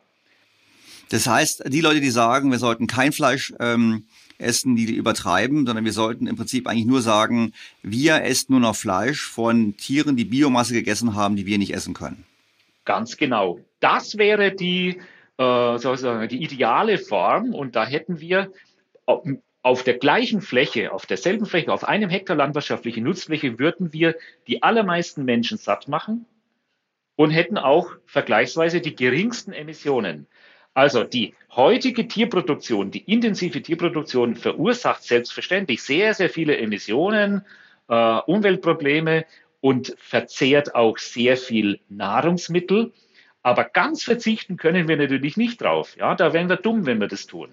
Also die Wahrheit liegt irgendwo in der Mitte und wir könnten eine ganz einfache Regel äh, anwenden, die kann jeder verstehen. Das heißt, alles, was äh, die Landwirtschaft erzeugt und was essbar ist, das soll direkt an den Menschen gehen und es bleibt dann immer noch so viel Biomasse übrig, die nicht essbar ist. Und damit können wir noch immer noch ziemlich viel zusätzliche Lebensmittel machen. Bei unseren Verhältnissen nur mal so eine Größenordnung. Mit diesen vier Kilogramm kriegen Sie eine Eiweißmenge, die ist etwa gleich groß wie die Eiweißmenge in den veganen Lebensmitteln. Also die nicht essbare Biomasse, die sowieso anfällt, die doppelt unsere Nahrung noch einmal auf. Also vegane Lebensmittel helfen uns nicht bei der, sagen wir, bei der Generierung von mehr Menge an Essbarem, weil sie sozusagen nur was umwandeln, was sozusagen schon ähm, essbar wäre. Fleischversicht hilft nur bis zu dem Maße, wo eben wir verhindern, dass Essbares den Tieren gegeben wird. So, soweit habe ich das, glaube ich, jetzt verstanden. Die Frage ist dann, die ich anschließen würde, ist, da gibt es ein weiteres Argument derjenigen, die sagen, wir brauchen Tiere. Wie ist es denn mit dem Dünger? Ich meine, Tiere, der, Dung, der Tierdung wird doch auch verwendet, ähm, um ähm, Felder zu düngen. Ich meine, wenn wir die Tiere nicht mehr haben, ähm, ist das dann Thema oder sagen Sie, wir haben sowieso so viel natürlichen Dünger, ist kein Problem? Also das, gerade der Dünger, gerade diese Geschichte, das ist eigentlich das ganz Fundamentale an dem Ganzen. Äh, lassen wir mal die Tiere vorerst nochmal weg sondern schauen wir einfach mal, was mit der nicht essbaren Biomasse passiert. Die ist ja sowieso immer da. Ne? Also auch wenn Sie völlig vegane Landwirtschaft machen, dann erzeugen Sie eine gewaltige Menge an nicht essbare Biomasse. Da kommen Sie gar nicht drum herum. Und da sind so viele Nährstoffe äh, gespeichert, Pflanzennährstoffe, Stickstoff, Phosphor, die müssen im Kreislauf gehalten werden. Die müssen wieder zurück. Also das, was Sie wenn sie Getreide ernten und, und, und, und, verarbeiten, technisch verarbeiten, Mehl draus machen, da ist in der Kleie drei Viertel des Phosphors drin. Das muss wieder zurück. Sie können es in der veganen Landwirtschaft verrotten lassen auf dem Feld oder Sie können Biogasanlage, äh, in eine Biogasanlage reintun oder an Nutztiere verfüttern. Ja, und jetzt ist die Frage, was ist das Effizienteste? In, ja, äh, im Falle, Frage. Des, ja, im Falle des Verrottens ist es leider ineffizient, das Verrotten, denn das Verrotten, das entsteht irgendwann mal und nicht unbedingt dann, wenn es die Kulturpflanze braucht, auf die jetzt auf dem Feld wachsen soll. Wenn Sie es in eine Biogasanlage tun, dann bleibt ein hervorragender Gärrest übrig. Das ist ein organischer Dünger von bester Düngerqualität. Ja, den können Sie lagern, lagern und dann punktgenau ausbringen. Und das mhm. Gleiche habe ich mit den Nutztieren. Wenn ich diese unvermeidlich anfallende, nicht essbare Biomasse an Nutztiere verfüttere, bekomme ich Wirtschaftsdünger, Mist und Gülle und, und so weiter. Das kann ich lagern und ich kann es dann gezielt ausbringen. Und es gibt schöne Untersuchungen, äh, gerade im Biolandbaubereich, die also das klar zeigen, wenn Sie lagerbaren Dünger verwenden, gezielt anwenden, dann bekommen Sie etwa die doppelte Menge an veganer Nahrung pro Hektar und Jahr. Das ist erheblich. Das ist fundamental, ja. Das heißt aber eigentlich im Klartext, die Diskussion ist nicht zwischen Fleisch und Körnern zum Essen, sondern es ist zwischen Fleisch und Biogas. Also man kann im Prinzip sagen, wir haben ein Trade-off zwischen Energieerzeugung und äh, Fleischessen, weil das sind die beiden Möglichkeiten, wo ich sehr effizienten Dünger produziere aus den Nährstoffen, die in der Biomasse drin sind, die man nicht als Mensch direkt essen kann. Ja, ganz genau, ganz genau. Das ist ein, aus der Sicht des Pflanzenbauers ist es völlig klar, der nimmt, äh, der nimmt die Gärreste genauso gern äh, wie, die, äh, wie die Wirtschaftsdünger. Ja, für den ist es das Gleiche. Also für die vegane Produktion an Lebensmitteln, da sind beide Düngermittel die gleiche. Aber äh, Methan können sie halt leider nicht essen. Ja, und die Nutztiere machen eben die Düngewirkung und obendrauf noch diese großen Mengen an, an Nahrung. Obendrauf ohne Nahrungskonkurrenz dazu. Und das ist das eigentliche Erfolgsrezept. Ne? Dünger und zusätzliche Nahrung ohne Nahrungskonkurrenz. Das heißt im Klartext, ähm, die Landwirtschaft der Zukunft, auch wenn wir mehr Menschen weiter ernähren wollen, ist immer diese, die Mischung. Es gibt immer die Mischung zwischen Pflanze und Tier. Ja, das ist auch jeder Biobauer, der wird sagen, er braucht seine, er braucht Rinder. Er kann das ohne die Rinder gar nicht richtig machen. Also eine rein vegane Landwirtschaft wäre im Grunde genommen Verschwendung. Wo wir gerade bei Biobauer sind, ich möchte hinterher noch drauf kommen, auf die, die Maßnahmen, die wir in Europa ergreifen könnten, um unsere Produktion zu steigern, wenn wir radikal mal denken. Ähm, aber ähm, ich auf Biobauer ganz kurz komme, ähm, ich habe gelesen, ich weiß halt nicht, ob es stimmt, darum frage ich Sie mal, dass ja die ganzen Bemühungen jetzt zu dem Organ, zu der organischen Landwirtschaft dazu führen, dass wir die Flächen weniger intensiv bewirtschaften und das heißt, dass die Erzeugung pro Quadratmeter quasi sinkt. Ich habe ja mal geschaut hier, ich habe ja jetzt gelesen, ich weiß nicht, ob es stimmt, dass eben der ökologische Landbau zwischen 29 und 44 Prozent weniger Lebensmittel erzeugt pro Fläche als die normalen Verfahren. Ich meine, wie ist das denn? Ich, weil es gibt ja auch die Befürworter, die sagen, nein, das ist ja nachhaltiger, wir schonen die Böden leer und deshalb haben wir dauerhaft mehr Ertrag. Ja, also das ist schon richtig. Also man kann so als Faustzahl sagen, vielleicht ein Drittel weniger, weniger Output. Man hat natürlich in vielen Fällen auch einen geringeren Input. Das ist schon auch, deswegen sind sozusagen beide Sichtweisen auch richtig und es ist schwer, es ist wirklich schwer, da eine, eine, eine abschließendes Urteil drüber zu fällen. Man muss es schon in einem sehr großen Gesamtkontext anschauen. Ähm, Bio, äh, diese, die Regeln, nach denen Bioproduktion abläuft, die, die, die hat natürlich Grundgedanken, die ich jetzt ja auch propagiere hier. Ne? Also die, die Nutzung von nicht essbare Biomasse, der Verzicht auf Nahrungskonkurrenz, das sind alles auch Gedanken von Bio. Das ist ja nichts anderes als Kreislaufwirtschaft. Ja, und das ist der zentrale Gedanke von Bio.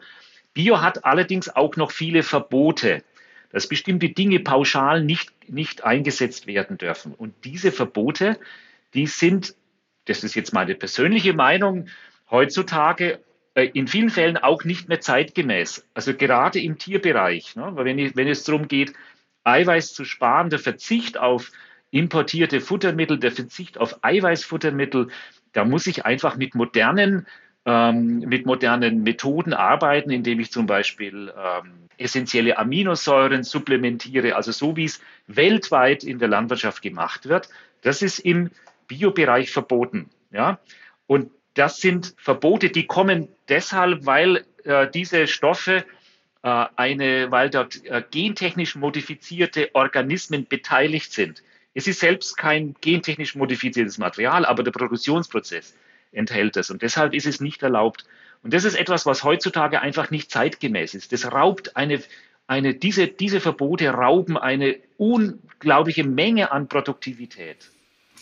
Jetzt haben Sie ja auch gerade gesagt, die Produktivität der ökologischen Landwirtschaft ist geringer. Ist Absicht. Man, man steckt doch weniger rein. Aber wir haben am Anfang unseres Gesprächs gesagt, dass im Prinzip mit Blick auf die Welternährung wir so ein bisschen knapp genäht sind eigentlich in normalen Zeiten.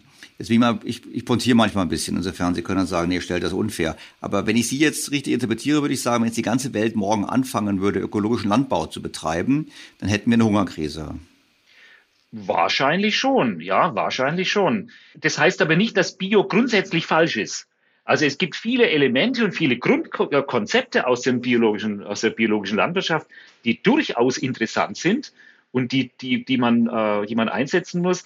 Man muss einfach unsere heutigen Möglichkeiten, die wir heute haben und Innovationsmöglichkeiten, die müssen wir kritisch überprüfen und all die Dinge, die einsetzbar sind, die gehören eingesetzt und angewandt. Ja, und unabhängig von ideologischen Vorstellungen, die aus, der, aus den 80er Jahren des letzten Jahrtausends kommen. So muss man das sehen. Da sind viele Elemente des, der biologischen Landwirtschaft sehr, sehr gut, die man dazu verwenden kann. Also ich würde so eine Synthese, äh, mich für eine Synthese aussprechen. Ja, würde ich jetzt darauf aufbauen und mal fragen, nehmen wir mal, wir würden beide zu Herrn Özdemir gehen und würden sagen, okay, also Herr Özdemir, Europa ist einer, ist der zweitwichtigste Weizenexporteur der Welt, das wusste ich auch nicht. Und wir müssen eigentlich dringend einen Beitrag leisten zur Welternährung, gerade in diesen Situationen, weil Sie haben angesprochen, wir wissen nicht, wann die Ukraine wieder geht, wir wissen nicht, wie die Lager sich füllen, wir hatten ohnehin schon ohne Krieg schon Probleme. Also wir müssen jetzt alles tun, um in den kommenden Jahren die, die, die quasi die Land, die, den Output der europäischen Landwirtschaft, Exportmöglichkeiten Europas deutlich zu steigern, als Beitrag für die Welt. Was wären denn die Ansatzpunkte? Ich meine, wäre ein Ansatzpunkt zu sagen, na ja, lass uns mal die ganzen ähm, EU-Auflagen und lass uns auch mal die ganzen Überlegungen jetzt so zügig mit Stilllegungsflächen und so weiter, das sollten wir jetzt sein lassen, einfach deshalb, weil es nicht mehr zeitgemäß ist. Ja, da bin ich mir jetzt nicht so ganz sicher. Also wir haben erstmal, äh, muss man, erstmal muss man sagen, wir haben in, in, Mitteleuropa, Deutschland zum Beispiel, wir sind gesegnet mit äh, landwirtschaftlicher Nutzfläche, mit hochproduktiven Ackerflächen, hochproduktiven Grünlandflächen. Also wir haben so viel. Genau, woran weshalb ich natürlich sage, und deshalb haben wir auch eine Verantwortung, ja, einen Beitrag für die Welt zu leisten. Weil das es für ja. uns langt, ist klar. Aber ich glaube, in so einer Situation, jede Tonne, die wir mit exportieren können, hilft den Ärmeren der Welt. Ja, und äh, es ist schon wichtig, dass wir zum Beispiel, äh, dass wir zum Beispiel äh, an Biodiversität, an, ähm, an Insekten, an sowas denken. Das ist wichtig und wir können uns wir müssen uns das leisten, damit wir das auch die nächsten 10 Jahre, 20 Jahre äh, aufrechterhalten die Produktivität. Dazu sind solche äh, Stilllegungsflächen, biologische Vorzugsflächen schon wichtig. Also, und das können wir auch tun. Ähm, wir dürfen es bloß nicht übertreiben. Ja, das ist ganz klar. Und auf den Flächen, auf denen wir produzieren wollen, müssen wir einfach gucken, dass wir den richtigen Spagat finden. Es geht nicht nur, es geht ja nicht nur um die Maximierung der Ernte. Ob das jetzt pflanzliche, äh, vegane Stoffe sind oder Ernte, die wir über Nutztiere veredelt haben, über, über Lebensmittel, sondern dass wir auch das Verhältnis zwischen Input und Output haben. Also eigentlich geht es darum, mit geringem Input, der uns Umweltwirkungen einspart, ein Maximum an Outputs zu bekommen. Also wir müssen an der Effizienz arbeiten. Das vergessen die Leute vielfach. Es, es geht nicht nur um die rein um die Menge, sondern auch die Gesamtwirkung auf Klima, auf Umwelt und auf Klima da steckt sozusagen die Effizienz dahinter. Da haben wir noch viel zu tun. Wie macht man das denn? Ich meine, schauen Sie, ich habe ähm, im Podcast spreche ich auch mit einem einem Landwirt, der wirklich für mich jetzt Laie würde ich sagen, also ich gesagt, der versteht sein Geschäft, der weiß, was er tut. Und da würde ich sagen, der weiß, was effizient ist. Der tut das, er rechnet sich das durch, der setzt den Dünger ein, wie er braucht, der setzt den Treibstoff ein, wie er braucht, obwohl natürlich da die steigenden Kosten auch eine wichtige Rolle spielen. Was fehlt uns denn, oder wie schaffen wir denn diese Effizienz? Weil mir fehlt auch so ein bisschen der Glaube, dass ich sage, na ja, irgendwelche, bitte verzeihen, aber irgendwelche Bürokraten in Brüssel oder irgendwas, die wissen eher, wie man es effizient macht. Also wie könnte man sich denn so ein effizienten System Landwirtschaft, wie Sie es gerade skizziert haben oder gefordert haben, überhaupt annähern? Äh, da spielt die Digitalisierung eine ganz große Rolle.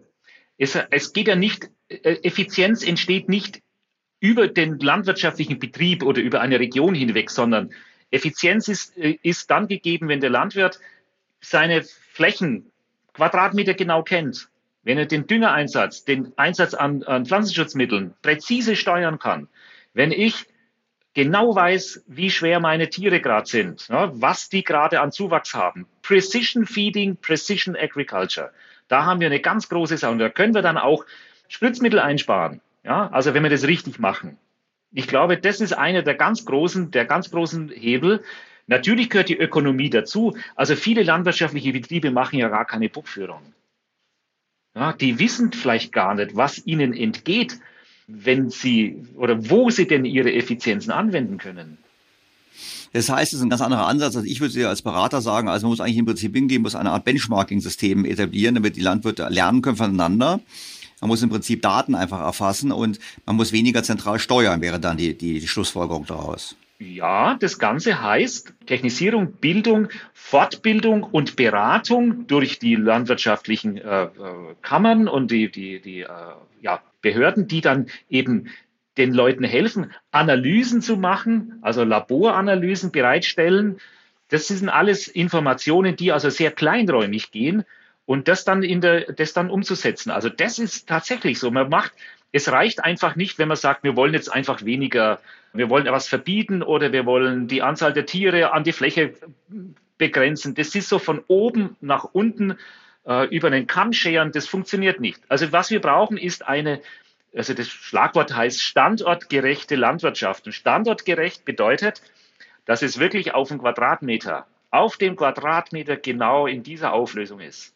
Und damit lösen wir ganz viele Dinge mit einer Klappe.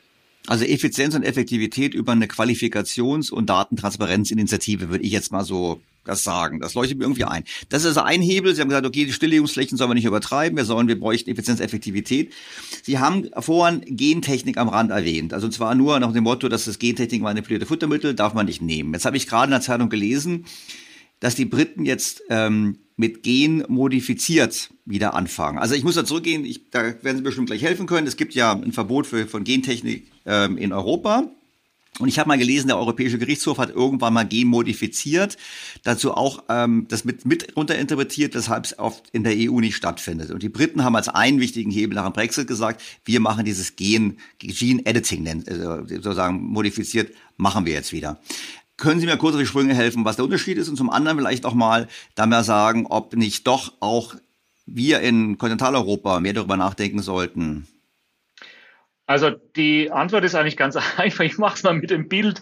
Also Gene Editing, CRISPR-Cas und diese modernen, diese modernen Methoden, das ist ein Unterschied, wenn ich jetzt ein, ein Nahverkehrssystem oder ein, ein, ein Transportsystem einführe. Es ist ein Unterschied wie ein ICE gegenüber einer Dampflok. Ja, das, was wir, was so landläufig als, als Genmais oder Gensoja bezeichnet wird, das ist eine Dampfeisenbahn. Das stammt aus den 80er Jahren. Das ist etwas, was wir eigentlich gar nicht brauchen. Ja, das, ist, hat, das hat auch was mit Firmenpatenten zu tun.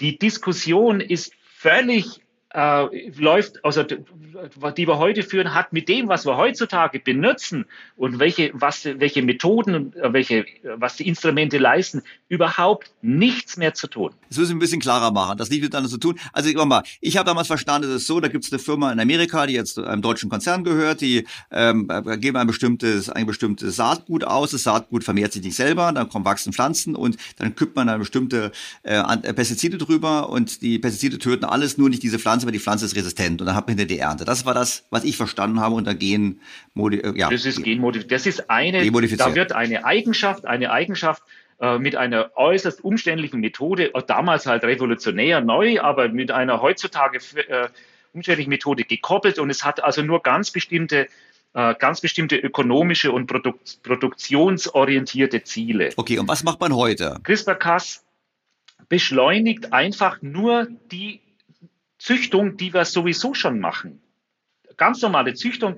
Sie schneiden ein Gen heraus oder ersetzen ein Gen durch etwas anderes. Sie verändern eine Eigenschaft. Sie verändern die, sie verändern die Empfindlichkeit einer, einer Pflanze gegenüber Mehltau, also gegenüber Pilzen, gegenüber äh, schweren Schadkrankheiten.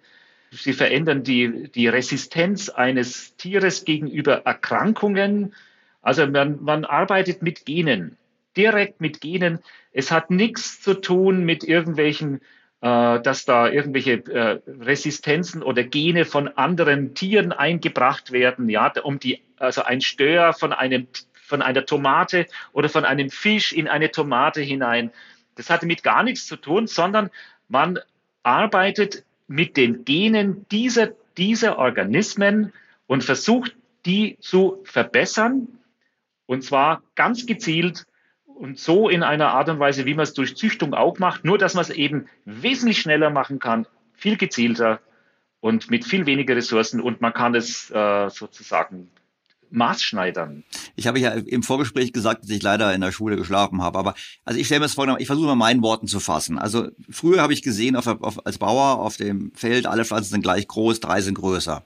Dann habe ich im Prinzip die, die von den drei größeren genommen und habe die zusammen gemischt und habe dann versucht, die nächstes Jahr wieder auszusehen und habe nochmal größere bekommen und habe das sofort gesetzt. Also das ist im Prinzip mein simples Beispiel, wie ich über Zeit quasi eine Eigenschaft der Pflanze, die höher gewachsen ist, dass ich das quasi vermehre muss ich mir das so auch vorstellen, nur dass ich es eben jetzt heute anders mache, weil Leute eben im, Mikroskop oder sonst wie aufgelöst die Gensequenz sehen und sagen, aha, das Langwachsgen, das ist so und so und dann kombinieren wir das. Ist das, ist das, kann ich das so vorstellen? So, so kann man sich vorstellen. Oder sie, oder sie eliminieren eine Erbkrankheit. Sie eliminieren eine Erbkrankheit, die irgendwie in einer Population drin ist. Also eine tödliche Erbkrankheit. Sie, sie kriegen sie einfach damit raus. Sie schneiden das einfach aus dem Genom heraus. Dürfen wir das denn in Deutschland und Europa oder ist es hier verboten? Forschung können Sie schon machen. Forschung dürfen Sie schon machen, ja. ja das aber heißt aber, Sie forschen und hinterher gibt es diese neuen Pflanzen nur in Asien und USA. Es gibt keine Anwendung. Es ist sowas wie, es ist das Gleiche wie mit dem Insulin. Also die gentechnische Herstellung des Insulins, das ist ja ein, das ist ja ein gewaltiger Segen für die ganzen Diabeteskranken waren, ja, hat man in Deutschland gemacht. Es dürfte nur in Deutschland nicht hergestellt werden. Ja, wir haben uns eine eine fundamentale Erfindung und Neuerung einfach selber abgesägt und abgeschnitten, weil es natürlich irgendwie was mit Gentechnik zu tun hat. Das heißt, wir müssten jetzt, wenn wir zu Herrn Özdemir gehen, sagen, wir haben ja die große Chance, jetzt haben wir einen grünen Umweltminister und wer anderes als ein Grüner sollte jetzt die Zeitenwende begehen und sollte sagen, jawohl, wir machen das, weil das eben nicht dem entspricht. Das ist nicht mehr das Horrorbild der vor 30 Jahren. Wir sind alle älter geworden, die Welt hat sich geändert. Lasst uns diese Technologie auch in Deutschland anwenden man sollte ja vielleicht nicht alles machen dürfen. Äh, da muss man schon Regeln sich auferlegen, dass man Dinge äh, bestimmt vielleicht manche Sachen nicht tut, tut oder sich also, oder Regeln aufstellt, nach welchen Regeln lasse ich eine äh, gentechnisch veränderte Pflanze dann eben im Anbau zu, weil damit setze ich sie in der Natur aus und dann ist sie in der Natur. Also man muss Regeln machen, man muss die Regeln anpassen, das erfordert Aufwand und da ist es, so ist mein Gefühl, ist es einfach leicht, dass man sagt, ich will mich mit Regeln gar nicht beschäftigen, verbiete das einfach. Und das dürfen wir nicht mehr machen. Wir müssen uns diesen Instrumenten stellen. Es sind einfach ganz wichtige Dinge zu regeln. Also zum Beispiel die Empfindlichkeit einer Pflanze gegenüber Wassermangel. Mhm. Ja, wir haben Klimawandel, wird es Trockenheitsresistenz ja, dass sie nicht gleich abstirbt. Wie regelt, das ist zum Beispiel eine Anwendung für diese gentechnischen Maßnahmen. Äh, die Resistenz gegenüber Pilzerkrankungen.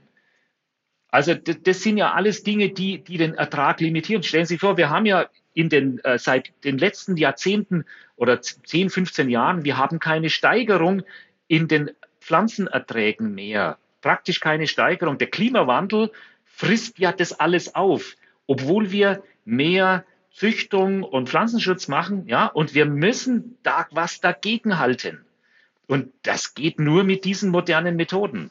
Wenn wir noch zum Abschluss vielleicht auf die ganz einfacheren Maßnahmen kommen. Ich meine, ich habe noch zwei Themen auf meiner Liste. Das eine ist die Frage dieser Tatsache, dass wir ja einen großen Teil der, des, des, der Nahrungsmittel auch noch in den Tank füllen. Ich meine, ist das so ein Thema? Weil Sie hatten ja vorhin ja schon da klargestellt, dass es eigentlich eine ineffiziente Verwendung ist von einigem Getreide. Ist das das Gleiche? Welche Art von Biomasse stellen wir, stecken wir eigentlich in den Tank? Stecken wir das in den Tank, was eigentlich die Tiere essen würden, oder stecken wir das in den Tank, was eigentlich wir essen würden? Also das ist beides schlimm. Wenn wir Biomasse, die wir entweder essen können, könnten oder verfüttern können, wenn wir die zur Energie machen, vorzeitig, dann ist das eine ganz große Sünde eigentlich. Das ist eine Verschwendung. Biomasse äh, ist nicht dazu da, dass man aus ihr Energie macht. Also die, die einfache Rechnung, äh, wenn Sie die, die effizientesten Pflanzen, die äh, Sonnenlicht speichern können in Form von lagerbarem, erntbarem Material, das ist die Kartoffel, Kartoffel und Mais, und Sie schaffen vielleicht gerade mal zwei Prozent, zwei oder zweieinhalb Prozent der Sonnenenergie in etwas Lagerbares zu überführen. Da lacht jeder der Photovoltaik macht, der ist, der lacht darüber, ja. Der kriegt pro Quadratmeter viel, viel mehr Energie äh, über die Photovoltaik. Also das ist, da ist Pflanzenproduktion, Pflanzen zu produzieren, um etwas zu speichern und dann später Energie draus zu machen, ist völlig abwegig. Das, dass wir überhaupt so viel Biogas erzeugen oder ja, das stammt aus einer Zeit oder Biosprit, das stammt aus einer Zeit, wo wir scheinbar einen massiven Überschuss an Getreide gehabt haben. Ja, das ist Gott sei Dank vorbei und ich hoffe, dass diese Diskussion endlich auch mal Fahrt aufnimmt. Wenn wir Biomasse haben, dann müssen wir es entweder verfüttern oder wir müssen es essen oder wir müssen eine sonstige Funktion machen, in der, in der eben die Biomasse als Biomasse benutzt wird.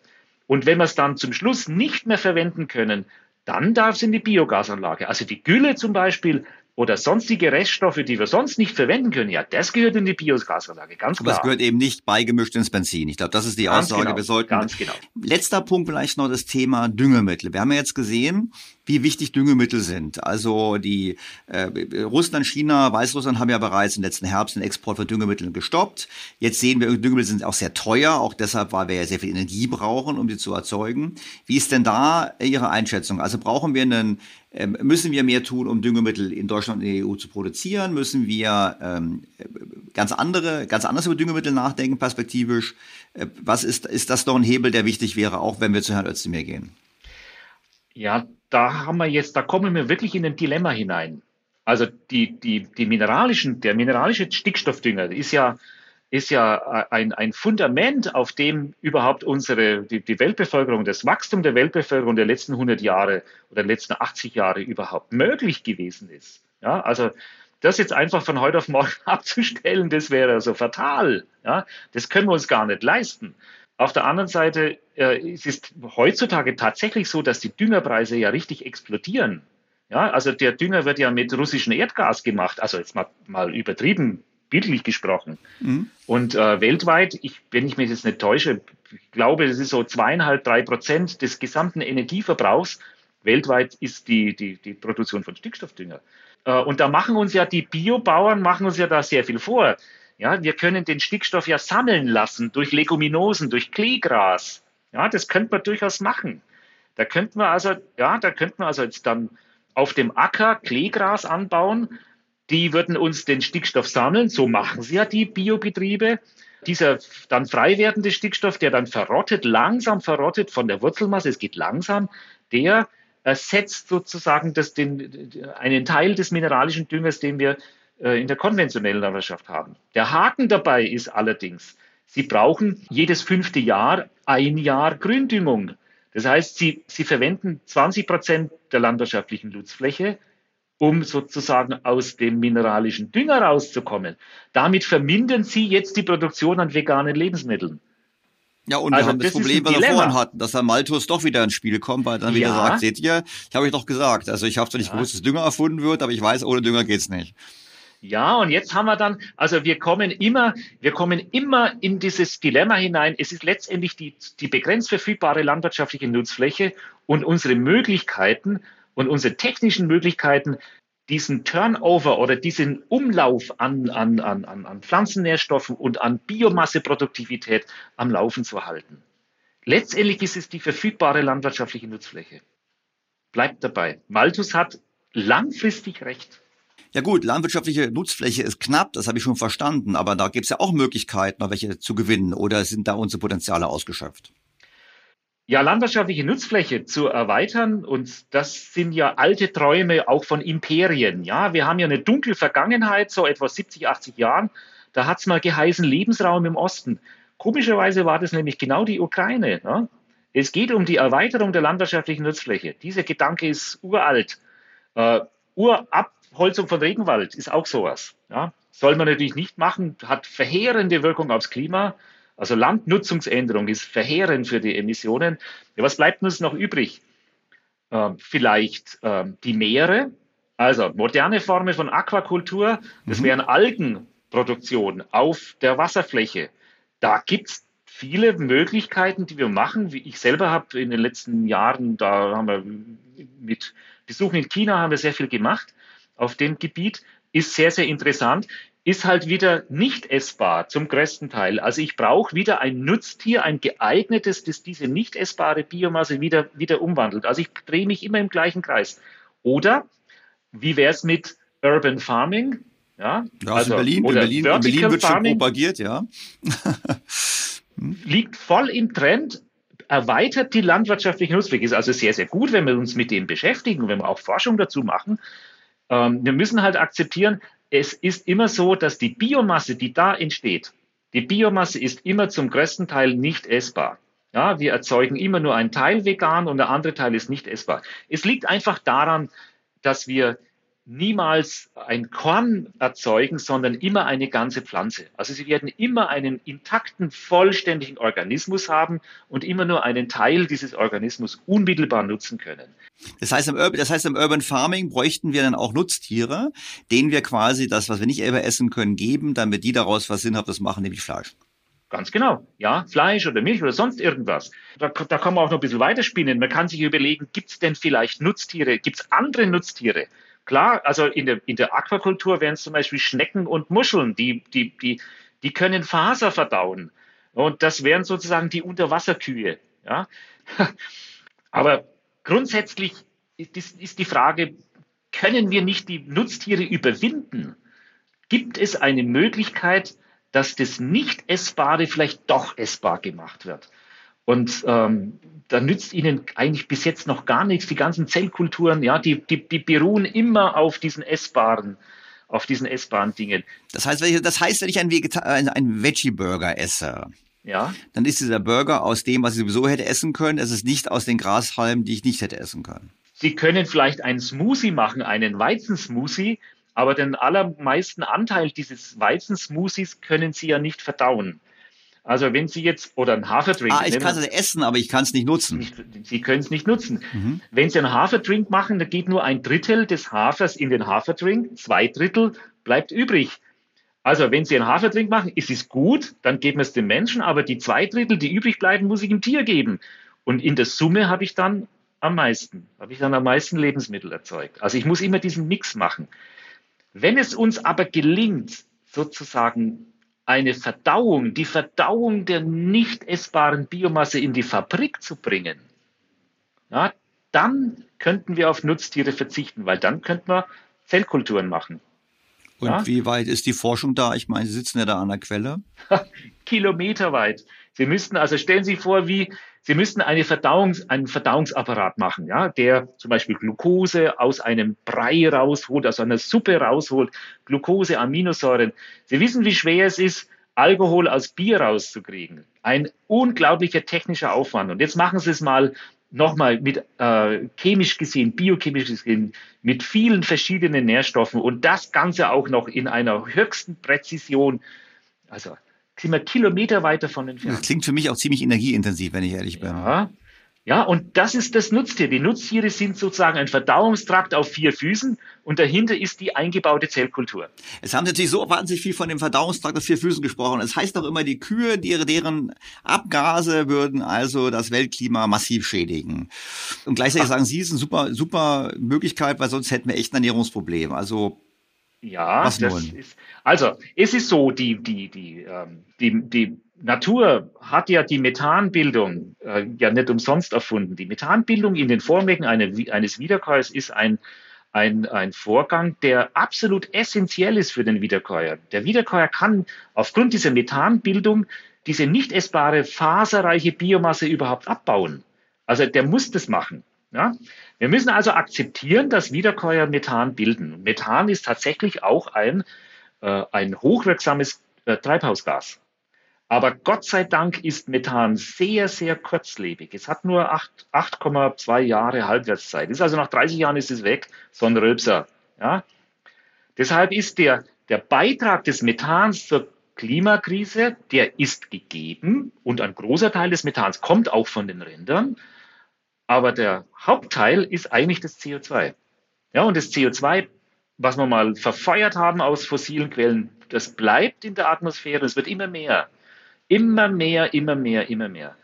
Ja, also wenn wir heutzutage jetzt alle Wiederkäuer äh, vernichten würden, dann hätten wir tatsächlich einen kleinen Klimaeffekt. Der würde sofort eintreten, aber er wäre auch so schnell wie er eintritt, auch so schnell wieder weg. Ja, und er hätte natürlich auch die Hungerskrise, Hungerskrise zur Folge, wie ja, ich gelernt habe. Genau. Es wird der Dünger fehlen und es würde vielen Leuten was zu essen fehlen, weil einfach die Ganz genau. Alternativen nicht da sind. Wir müssen einfach langfristig denken, langfristig denken und langfristig geht es ums CO2. Das ist das, die, die, die, die Bedeutung des CO2s aus fossilen Quellen wird vielfach unterschätzt und die Diskussion um Methan verstellt eigentlich die, äh, den Blick auf das CO2.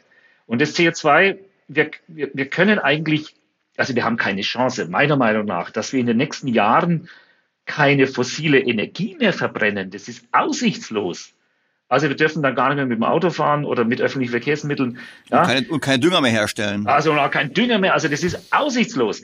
Also die Landwirtschaft muss viel mehr, die Landwirtschaft kann aber was dazu beitragen. Wir können CO2-Senken bilden und das ist Grünland, Gründüngung. Also wir können den Humusvorrat der Böden erhöhen, indem wir diese Pflanzen anbauen, aber damit fördern wir wieder die Wiederkäuer. Und die Wiederkäuer, das sind die, die dann aus diesen, dieser nicht essbaren Biomasse, die, die aus diesen Senken entstehen, dann Lebensmittel machen.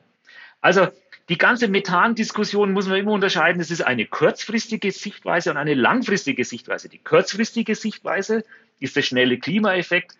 Das ist so, wie wenn es am abstürzenden Flieger sind. Ja, also der Flieger stürzt ab und Sie haben noch zehn Sekunden bis zum Aufschlag. Ja, dann drücken Sie einen Schleudersitz. Ja, dann katapultiert Sie das raus. Aber Sie opfern den Flieger. Langfristig gesehen ist es ja so, dass die Tragflächen des Fliegers, das sind ja Wiederkäuer. Also im Prinzip, ich habe verstanden, die Kühe leisten eigentlich, wenn wir quasi diese CO2 senken, mehr fördern und dann da Wiederkäuer draufschicken wie Kühe, dann habe ich zwar kurzfristig einen höheren äh, Methanausstoß, aber mittellangfristig deutlich mehr Impact auf den CO2. Und weil CO2 längerfristig ist, ist es ein wichtigerer Hebel. Das heißt, eigentlich, wenn ich jetzt zusammenfassen würde, pointiert, ist eigentlich Ihr Plädoyer, liebe Freunde, der Schweinsbraten oder das Steak ist gar nicht schlecht, esst das mal. Vorausgesetzt, die Tiere wurden nicht mit Körnern gefüttert, die der Mensch selber hätte essen können. Ganz genau. So müssen wir es machen. Und wir müssen halt einfach schauen, dass wir die, trotzdem die Methanemission so klein wie möglich halten. Ja, tue das eine und lass das andere nicht, sozusagen. Also eine nachhaltige Landwirtschaft machen, viel CO2 senken und trotzdem versuchen, dass wir das Methan so niedrig wie möglich halten. Vermeiden können wir es einfach nicht. Also müssen wir es akzeptieren und damit verantwortungsvoll umgehen.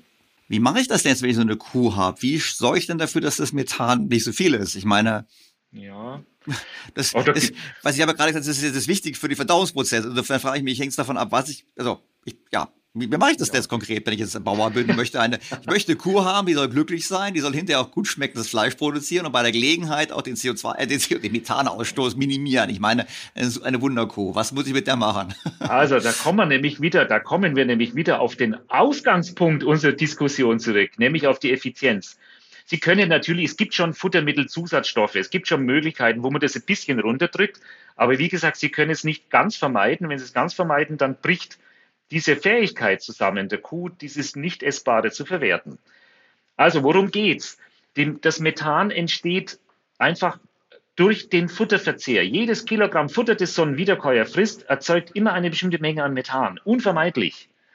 Ich muss also versuchen, dass pro Kilogramm verzehrtem Futter möglichst viel Lebensmittel erzeugt werden, sodass die Anzahl der Kühe dann möglichst klein ist.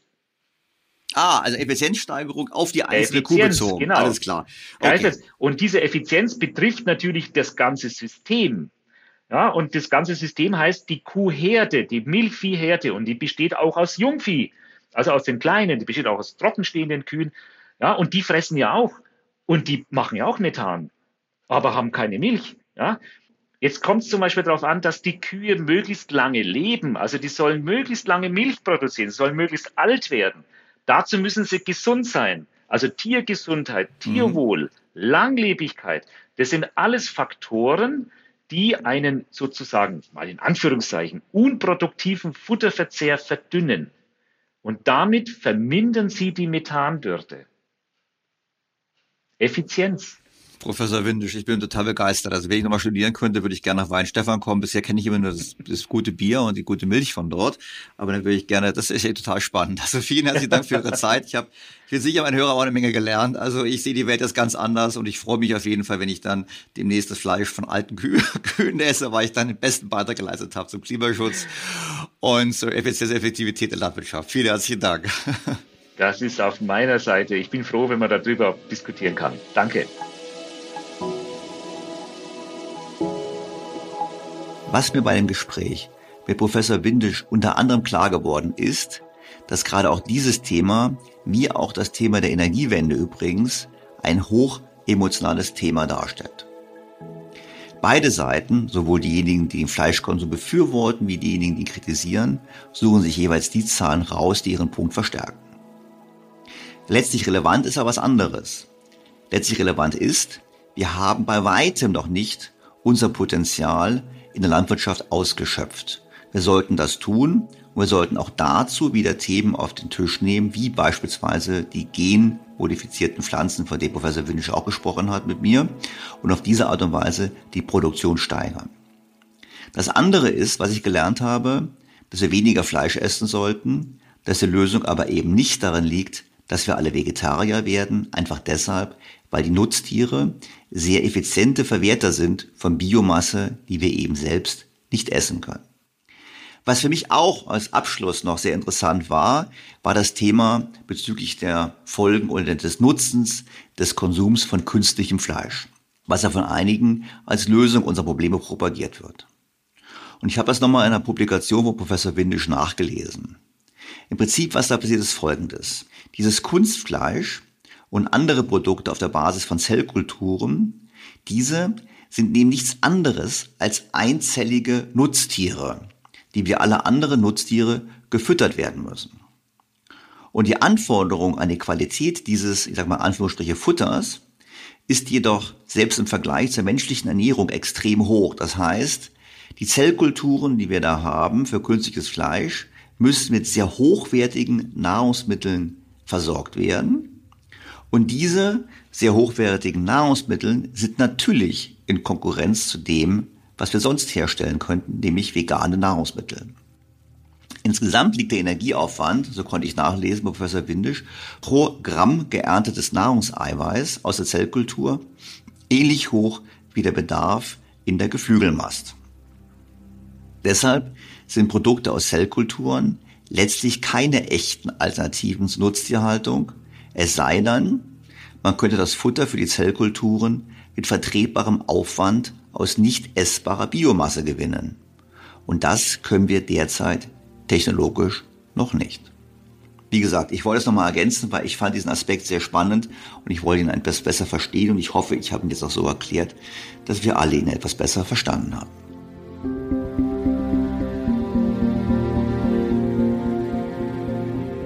Normalerweise fasse ich an dieser Stelle zusammen, was ich in meiner wöchentlichen Kolumne für das Handelsblatt geschrieben habe, also im Prinzip meine Kernerkenntnisse aus der Vorbereitung für diesen Podcast. In dieser Woche fällt die Kolumne aber aus, weil einfach am Montag keine Zeitung erscheint aufgrund des Feiertages. Wenn Sie aber ab der kommenden Woche nichts mehr verpassen wollen und noch kein Handelsblatt-Abo besitzen, habe ich unter dem Link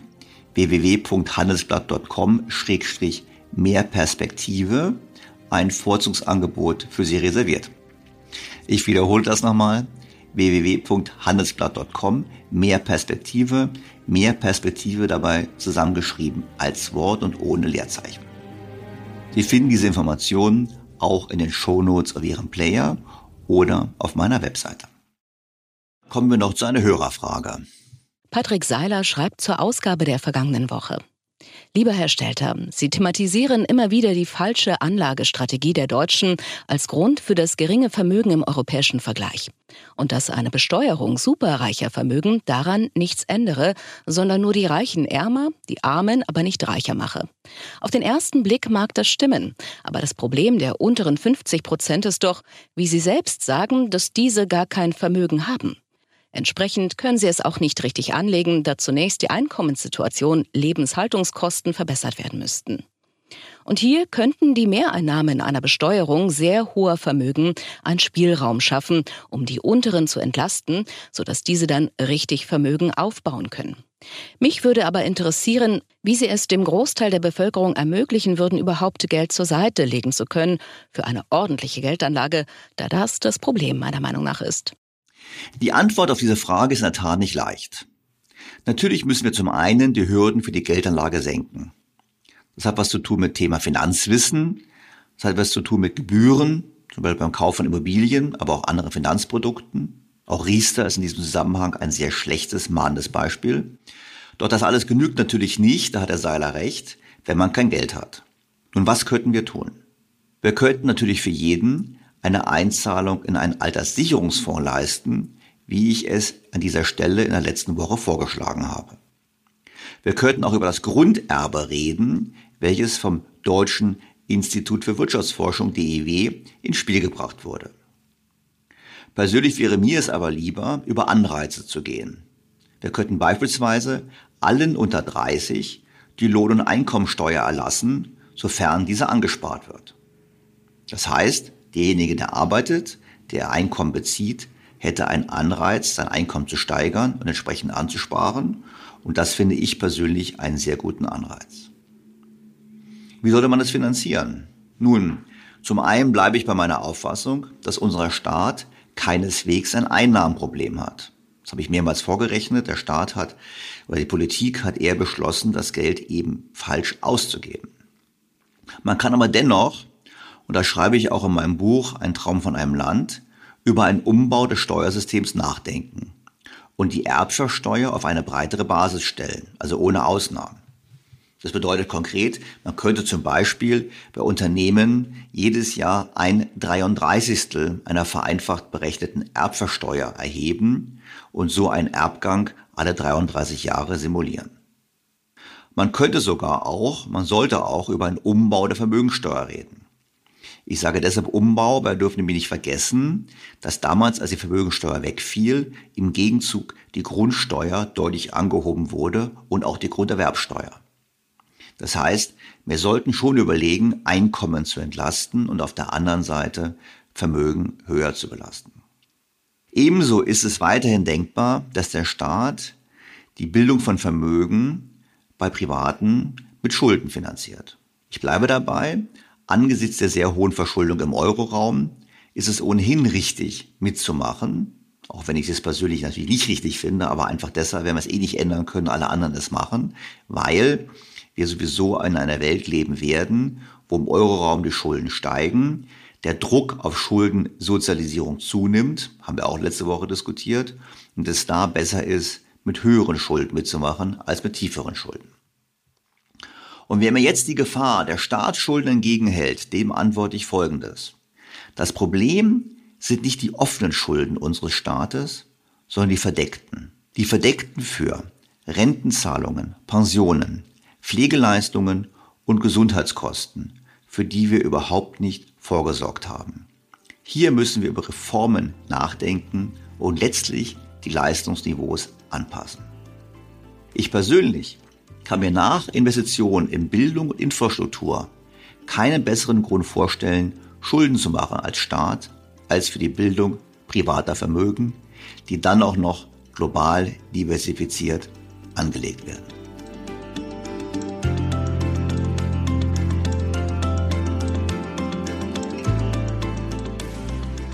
Bleibt mir an dieser Stelle, Ihnen sehr herzlich fürs Zuhören zu danken, Sie auf den kommenden Sonntag hinzuweisen. Wie immer freue ich mich auf Ihr Feedback, Ihre Kritik, Ihre Fragen und auf ein Wiederhören in der kommenden Woche. Ihr Daniel Stelter. BTO Beyond the Obvious 2.0 featured bei Handelsblatt.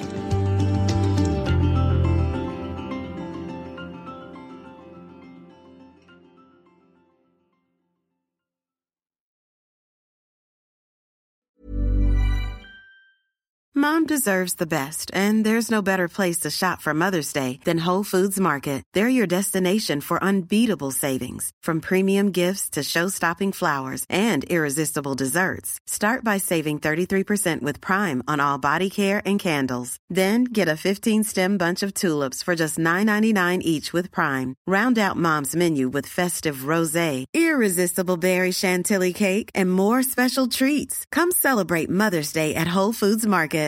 Planning for your next trip? Elevate your travel style with Quince. Quince has all the jet setting essentials you'll want for your next getaway, like European linen, premium luggage options, buttery soft Italian leather bags, and so much more. And it's all priced at 50 to 80% less than similar brands. Plus, Quince only works with factories that use safe and ethical manufacturing practices. Pack your bags with high-quality essentials you'll be wearing for vacations to come with Quince. Go to quince.com slash trip for free shipping and 365-day returns. Was ist noch besser als ein guter Plan? Die Möglichkeit, ihn zu ändern. Mit integrierter KI bietet Workday kontinuierliche Innovationen, die Ihnen helfen, agil zu bleiben, egal was passiert. Workday, the finance and HR system for a changing world.